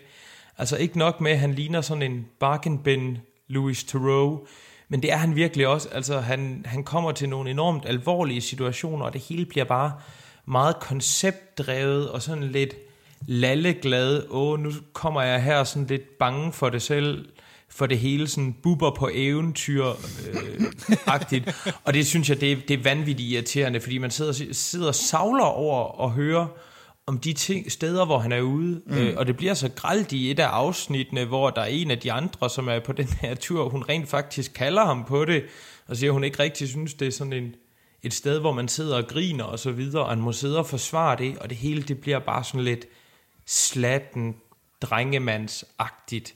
Det hele, og jeg synes, okay. det er ærgerligt, fordi det er nogle vanvittige fede ting, de har fået adgang til. Øh, og den er nærmest, det, det er fuldstændig modsatte af den, den dokumentar, du nævnte, Anders. Altså, hvor man, man får det bedste ud af de her, de her ting. Den, den får simpelthen det værd, eller man ser den til trods for, for verden, der fylder alt for meget. Mm. Øh, og, og, og det er ikke sådan noget med, at, at øh, journalist, journalisten skal være den nøgterne observant. Altså, det er fint, man har en værtsrolle, men ham her, han, han gør det på, på ikke noget... Øh, altså, han gør det på ingen måde, og det er godt, og det, er- det er simpelthen utroligt, at han har fået så mange penge til at lave det, synes jeg. Jeg, jeg var virkelig skuffet, for jeg har set enormt meget frem til det. Ja. Yes. Ja, og så den næste, jeg har, det er House of Cards. Simpelthen. jeg synes, øh, og det har ikke noget med, øh, med MeToo at gøre. Spaceys personlige problemer har intet at gøre med den fuldstændig vanvittige plotderute, øh, der har været der i, synes jeg. Altså, de første sæsoner, de var vildt gode. Det byggede på den, den originale britiske serie fra 90'erne. Virkelig godt to elementer derfra, tilføjet sin egen. Og så lige pludselig, så er det kone og mand, der er præsident og vicepræsident i Amerika. Og der, der skal sikkert nok være en eller anden en eller anden regel i forfatningen, der gør, at de kan sige, jamen det kunne rent faktisk øh, ske, men jeg synes, det er, det er fuldstændig latterligt. Og det er en kæmpe skam, fordi der var så meget, øh, så meget potentiale i den serie. Men igen, jeg tror også, det har meget med det Troels har sagt om, om nogen serier, at, øh, at de vil være bedre som miniserie, at de skal kende sin besøgstid. Ikke? Den originale, det er tre skarpe sæsoner, øh, og det her, det er kørt alt for langt ud, og jeg kan kun forestille mig, hvor, hvor jammerligt det bliver, når de så heller ikke har Kevin Spacey, og skal til at have redegjort for det i plottet. Øh, Mm. så den, den synes jeg desværre, den, den ender der. Jeg var ellers... Det var, det, var, det var et vanvittigt øjeblik for mig, da det gik op for mig, at jeg ikke ville smide den på listen, fordi det har været sådan et stort navn for Netflix. Men jeg, jeg synes simpelthen, det er en skuffelse. Ja. Ja. Jamen, øh, Troels, har du nogen? Lost in Space, Unbreakable Kimmy Schmidt. Genial første sæson. Fuck de sidste sæsoner. Kill Me Now, hvor er de åndssvage. Uh, The Rain øh, Defenders. øh, og så, øh, hvad hedder det, grunden til, en af grundene til, at man ved, at, øh, at det er, Netflix er for film bare en, øh, en skraldespand for, hvad hedder det, filmprojekter, der er gået, der ikke fungerer. Øh, det var selvfølgelig The Cloverfield Paradox, der var lige en øh, J.J. Abrams, som havde et uh, projekt, han har været med til at lave, som uh, var ringe. Uh, og det skulle de have nogle penge, så, de ikke, uh, så det ikke blev alt for dyrt for dem. Jamen, ved hvor sender vi den hen? Vi sender den til Netflix, fordi at, uh, så får vi da lige 50 millioner i, i, i lommen, og så kan, I, uh, og så kan, så kan vi glemme om alt om det her projekt. Ja. Uh, hvad med dig, Anders? Jamen, jeg har øh, af bra, så har jeg øh, Special Correspondence med Ricky Gervais og Eric. Oh, ja, okay. Den var virkelig sløj. øh, men jeg, jeg havde glædet mig til at se det, fordi det var Ricky Gervais. Ja. øhm, så har jeg også Bright som bras, og jeg har Spectral som bras. Jeg synes, Bright og Spectral, det er sådan en god uh, two. De, de, det være sådan en god boxset øh, af, af lort, øh, man kan give til, øh, til sådan en øh, mandelgave, eller sådan en hadegave. Ja, mandelgave, ja. Så, så når vi laver, hvad hedder det, den person, der slet ikke... Hvis vi nu laver til Filmsnak julefrokosten, der er en mandel per mand. Så, Ja. så den person, som ikke får en mandel, Ja, han får Bright og Spectral. Nå, øh, og så er skuffelser, der har jeg øh, War Machine. Øh, den synes jeg faktisk så rigtig spændende ud, også ud fra traileren, og havde, hvad hedder det, Brad Pitt i, i hovedrollen, blandt et andet, øh, vel af et stort cast, øh, Tilda Swinton og Ben Kingsley osv. Øh, jeg synes, det var en virkelig skuffende film. Øh, og så har jeg skrevet alle Marvel-serier på som, øh, wow. som skuffelse. øh, men det er fordi, jeg har givet næsten alle en chance, og jeg var ikke blevet solgt på dem. Mm. Ja, okay. Så, Jeg, jeg har ikke skrevet den på skuffelser, men jeg er fuldstændig enig med dig. Øh, det kommer bare til at virke sådan lidt billigt og braset, når man er vant til at se, hvordan de realiserer universet på, på filmsiden. Ja.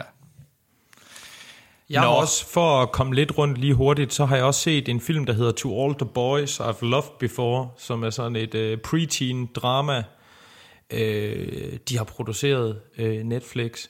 Og der overraskede det mig virkelig også, hvor lidt midler man havde sat i det. Altså det var, det var ligesom at se sådan en australsk tv-serie, der plejede at køre om eftermiddagen på, på DR1. Nu skal øh, du ikke sige noget grimt om uh, The Tribe. Det gør jeg heller ikke, det gør jeg heller ikke. Det var mere produktionsværdien. Altså, vi har, en, vi har en scene, hvor de kommer tilbage fra en snowboardtur. De kører derfra i strålende solskin, og ankommer til et andet sted i strålende solskin. Og så er der kun et snowboard inde bag i bussen. Og det var bare sådan... Det synes jeg bare, det var sådan lidt komisk, at man, selv hvis man ville ind på det marked, at man ikke prøvede at lægge lidt mere sådan omtanke og, ja. og finesse bag, fordi der skal der helt sikkert nok være mange seere og potentielle abonnement, abonnementer i. Mm. Ja. Og så er den opkaldt efter en fremragende sang af Willie Nelson, og det skal man da ikke tage for givet. skal, vi, øh, skal vi tage noget positivt, før vi går til lyttertop 10? Eller nej, det lød helt forkert. jeg synes, vi det var skal... ikke ment sådan. Nej. Øh, øh, lad os tage noget positivt i forhold til, hvad vi ser frem til 2018, og så afslutte med nogle øh, lyttertop 10'er. Skal vi ikke det? Jo, lad os. Jo. Jeg har skrevet en øh, god liste ned af, hvad jeg ser frem til i 2018. Jeg ved ikke, om, om I også har nogen, eller om jeg bare skal give den gas. Giv den gas. Altså, jeg, jeg har, har også nogen, nogen, men jeg vidste ikke, at vi skulle begrænse os til 2018, så jeg har nok også kigget Nå. lidt længere frem i tiden. Nå, det er fint nok, det er fint nok. Mm. Kom så, Men Anders. øh, hvem vil lægge ud? Nå, skal jeg lægge ud? Ja, gør det. Ja, gør det.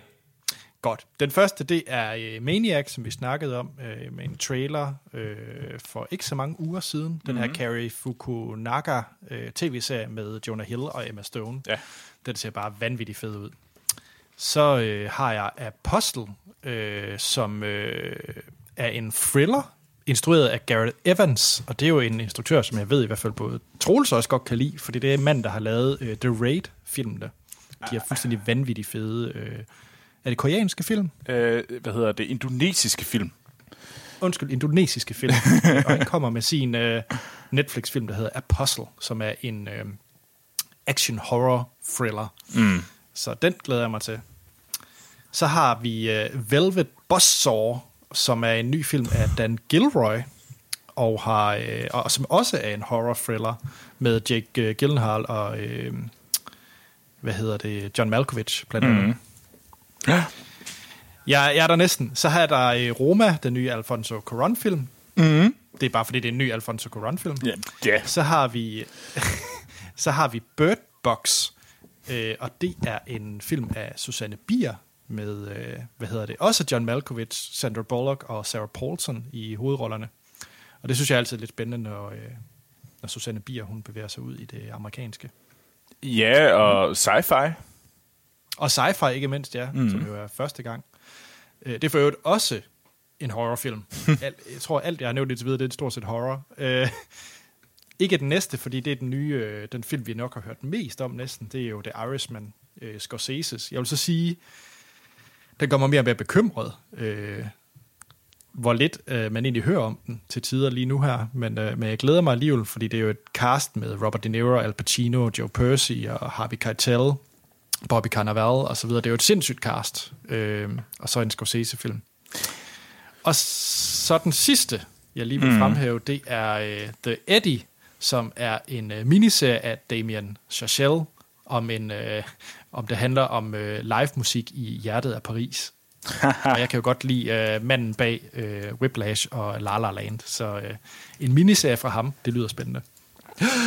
Det var min. Yes.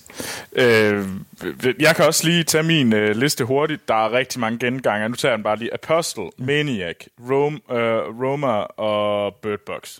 Det var i hvert fald dem. Men andre, jeg har, det er Wu Assassins, øh, som har øh, IQ Uvej øh, fra The Raid, altså sådan øh, hovedrolleindhaverne i The Raid-serien. Øh, I, og han har simpelthen fået en serie i sat i øh, San Franciscos Chinatown. Den ser fed ud.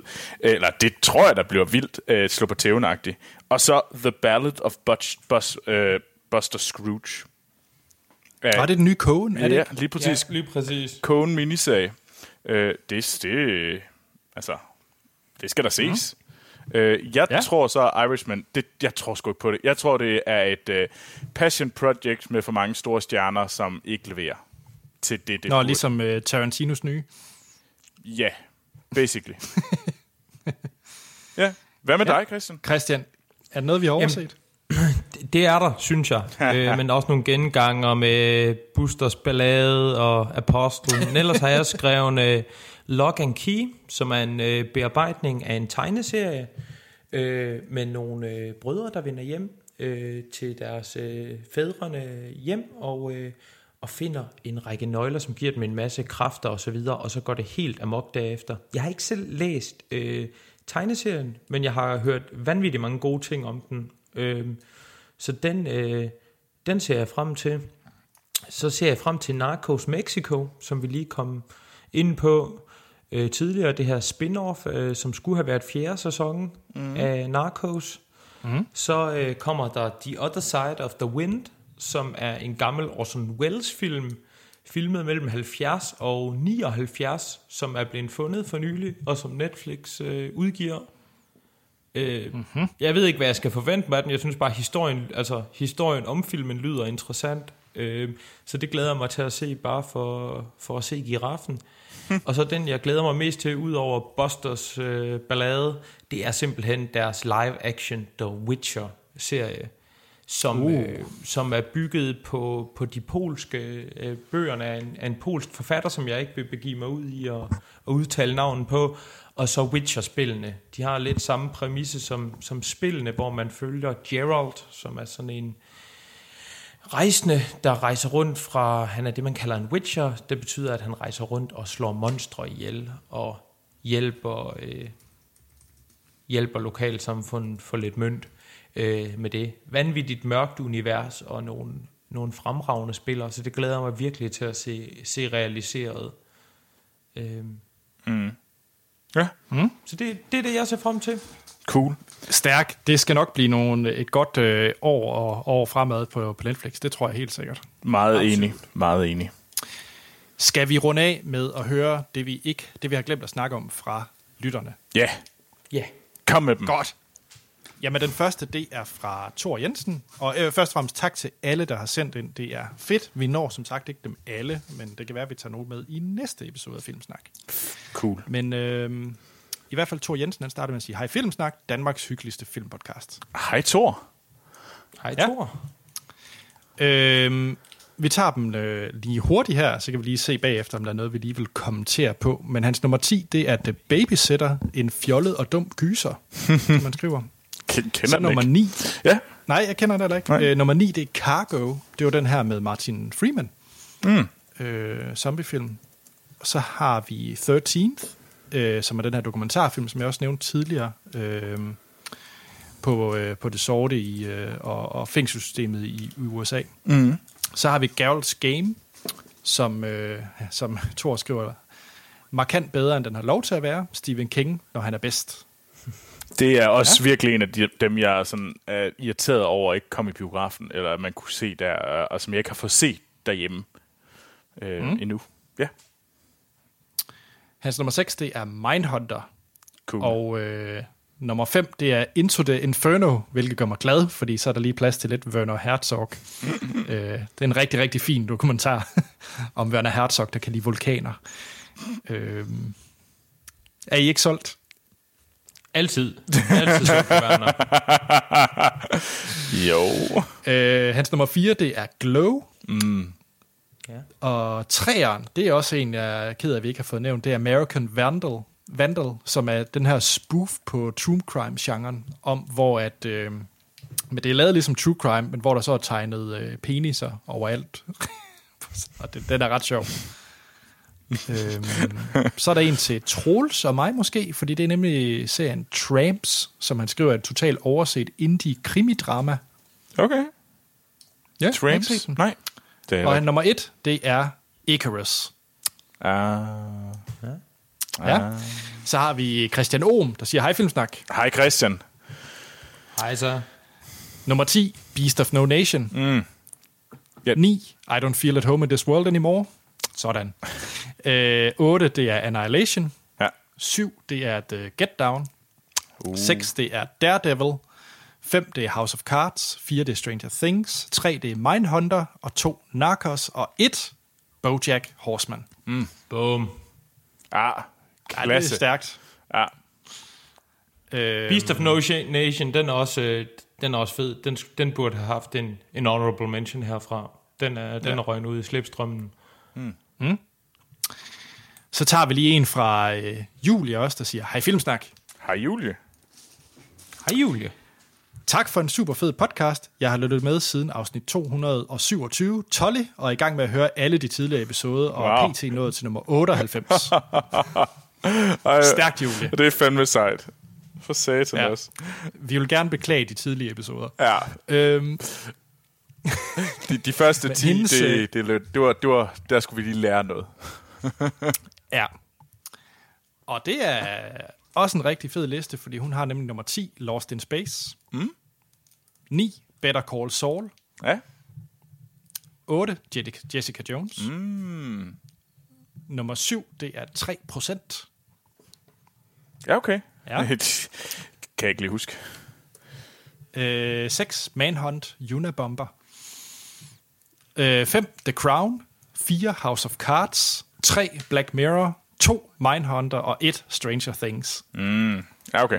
Det er en stærk Fedt. top 5, hun, øh, Ja. hun kommer Ja, det er med. det. Ja.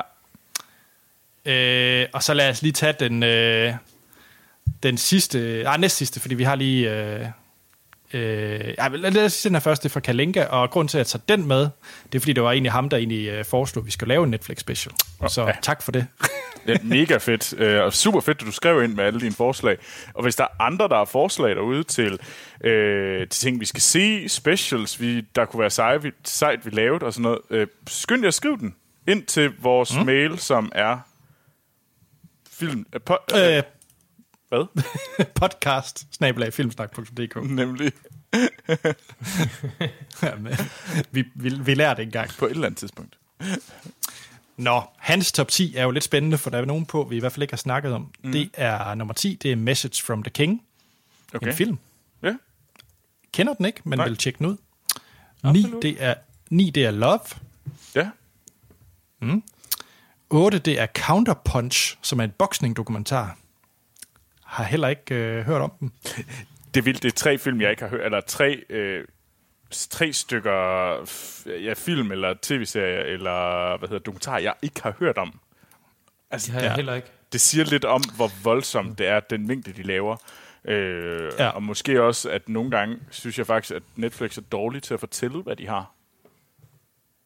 Ja, det er jo så tilbage til deres algoritme om, at de fortæller i hvert fald det, de synes, du skal se. Ja, men Så, så, nogle gange vil jeg jo gerne blive udfordret. Øh, Ja, så ja. Nå, men hans nummer 7, det er The Babysitter, den her gyser, vi omtalte tidligere. ah. Så nummer 6, Stranger Things. 5, Glow. Og så 4, 7 Seconds. Seven Seconds. Ja. Ja, ja, vil jeg også tjekke ud. Og så 3, det er 13 Reason Why. Mm. Og så slutter han stærkt af med nummer 2, Wild Wild Country. og nummer 1, Narcos. Fedt, oh, fedt, du må være så glad, Anders. Jeg er meget glad. Jeg er meget glad. Nå, øh, aller, aller sidste vi tager, og så skal vi nok runde af, det er selvfølgelig vores øh, udenrigskorrespondent, Ja. øh, nummer et, fordi Troels, du må jo få din, du må, du må være en tor mm. i det henseende. Øh, det er Jakob Lund selvfølgelig. Han har Bright som nummer 10. Sådan. Ja. Så nummer 9, Okja. Ja. 8, Jessica Jones. Mm. 7, White Rabbit Project. 6, The Toys That Made Us. Ah, ja. 5, Daredevil. Yes. 4, Geralt's Game. 3, Altered Carbon. 2, House of Cards. Og 1, Black Mirror. Det er også en god liste. Altså, det er fandme nogle fede Det det er lister. Øh, tak for dem. Ja. Også for at givet mig noget, nogle nye øh, Netflix-ting, jeg skal se. Noget, som jeg faktisk ikke lige vidste, vidste var derude. Selvom jeg synes, jeg er rimelig ja. godt informeret. Men ja, der... Mm. Jeg troede også, jeg var færdig med Netflix for en periode efter, ligesom at have siddet og gearet op til at indspille i dag, men jeg kan da godt høre, der er masser af ting, jeg skal, jeg skal tjekke ud, inden jeg lige, øh, lige holder en pause derfra. Det er super fedt. Det er super fedt. Hvad hedder det? I kan jo sende øh, lister ind til os på podcast.filmsnak.dk eller på vores sociale medier. Så øh, vil vi da tage dem med. Ja, helt sikkert. Og øh, Christian, tusind tak, fordi du var med. Tusind tak, fordi jeg måtte være med. Det er altid mm. en fornøjelse. Troels, hvad er det, du skal se på fransk i, i næste uge? Er det ikke uh, The Incredibles? Jo.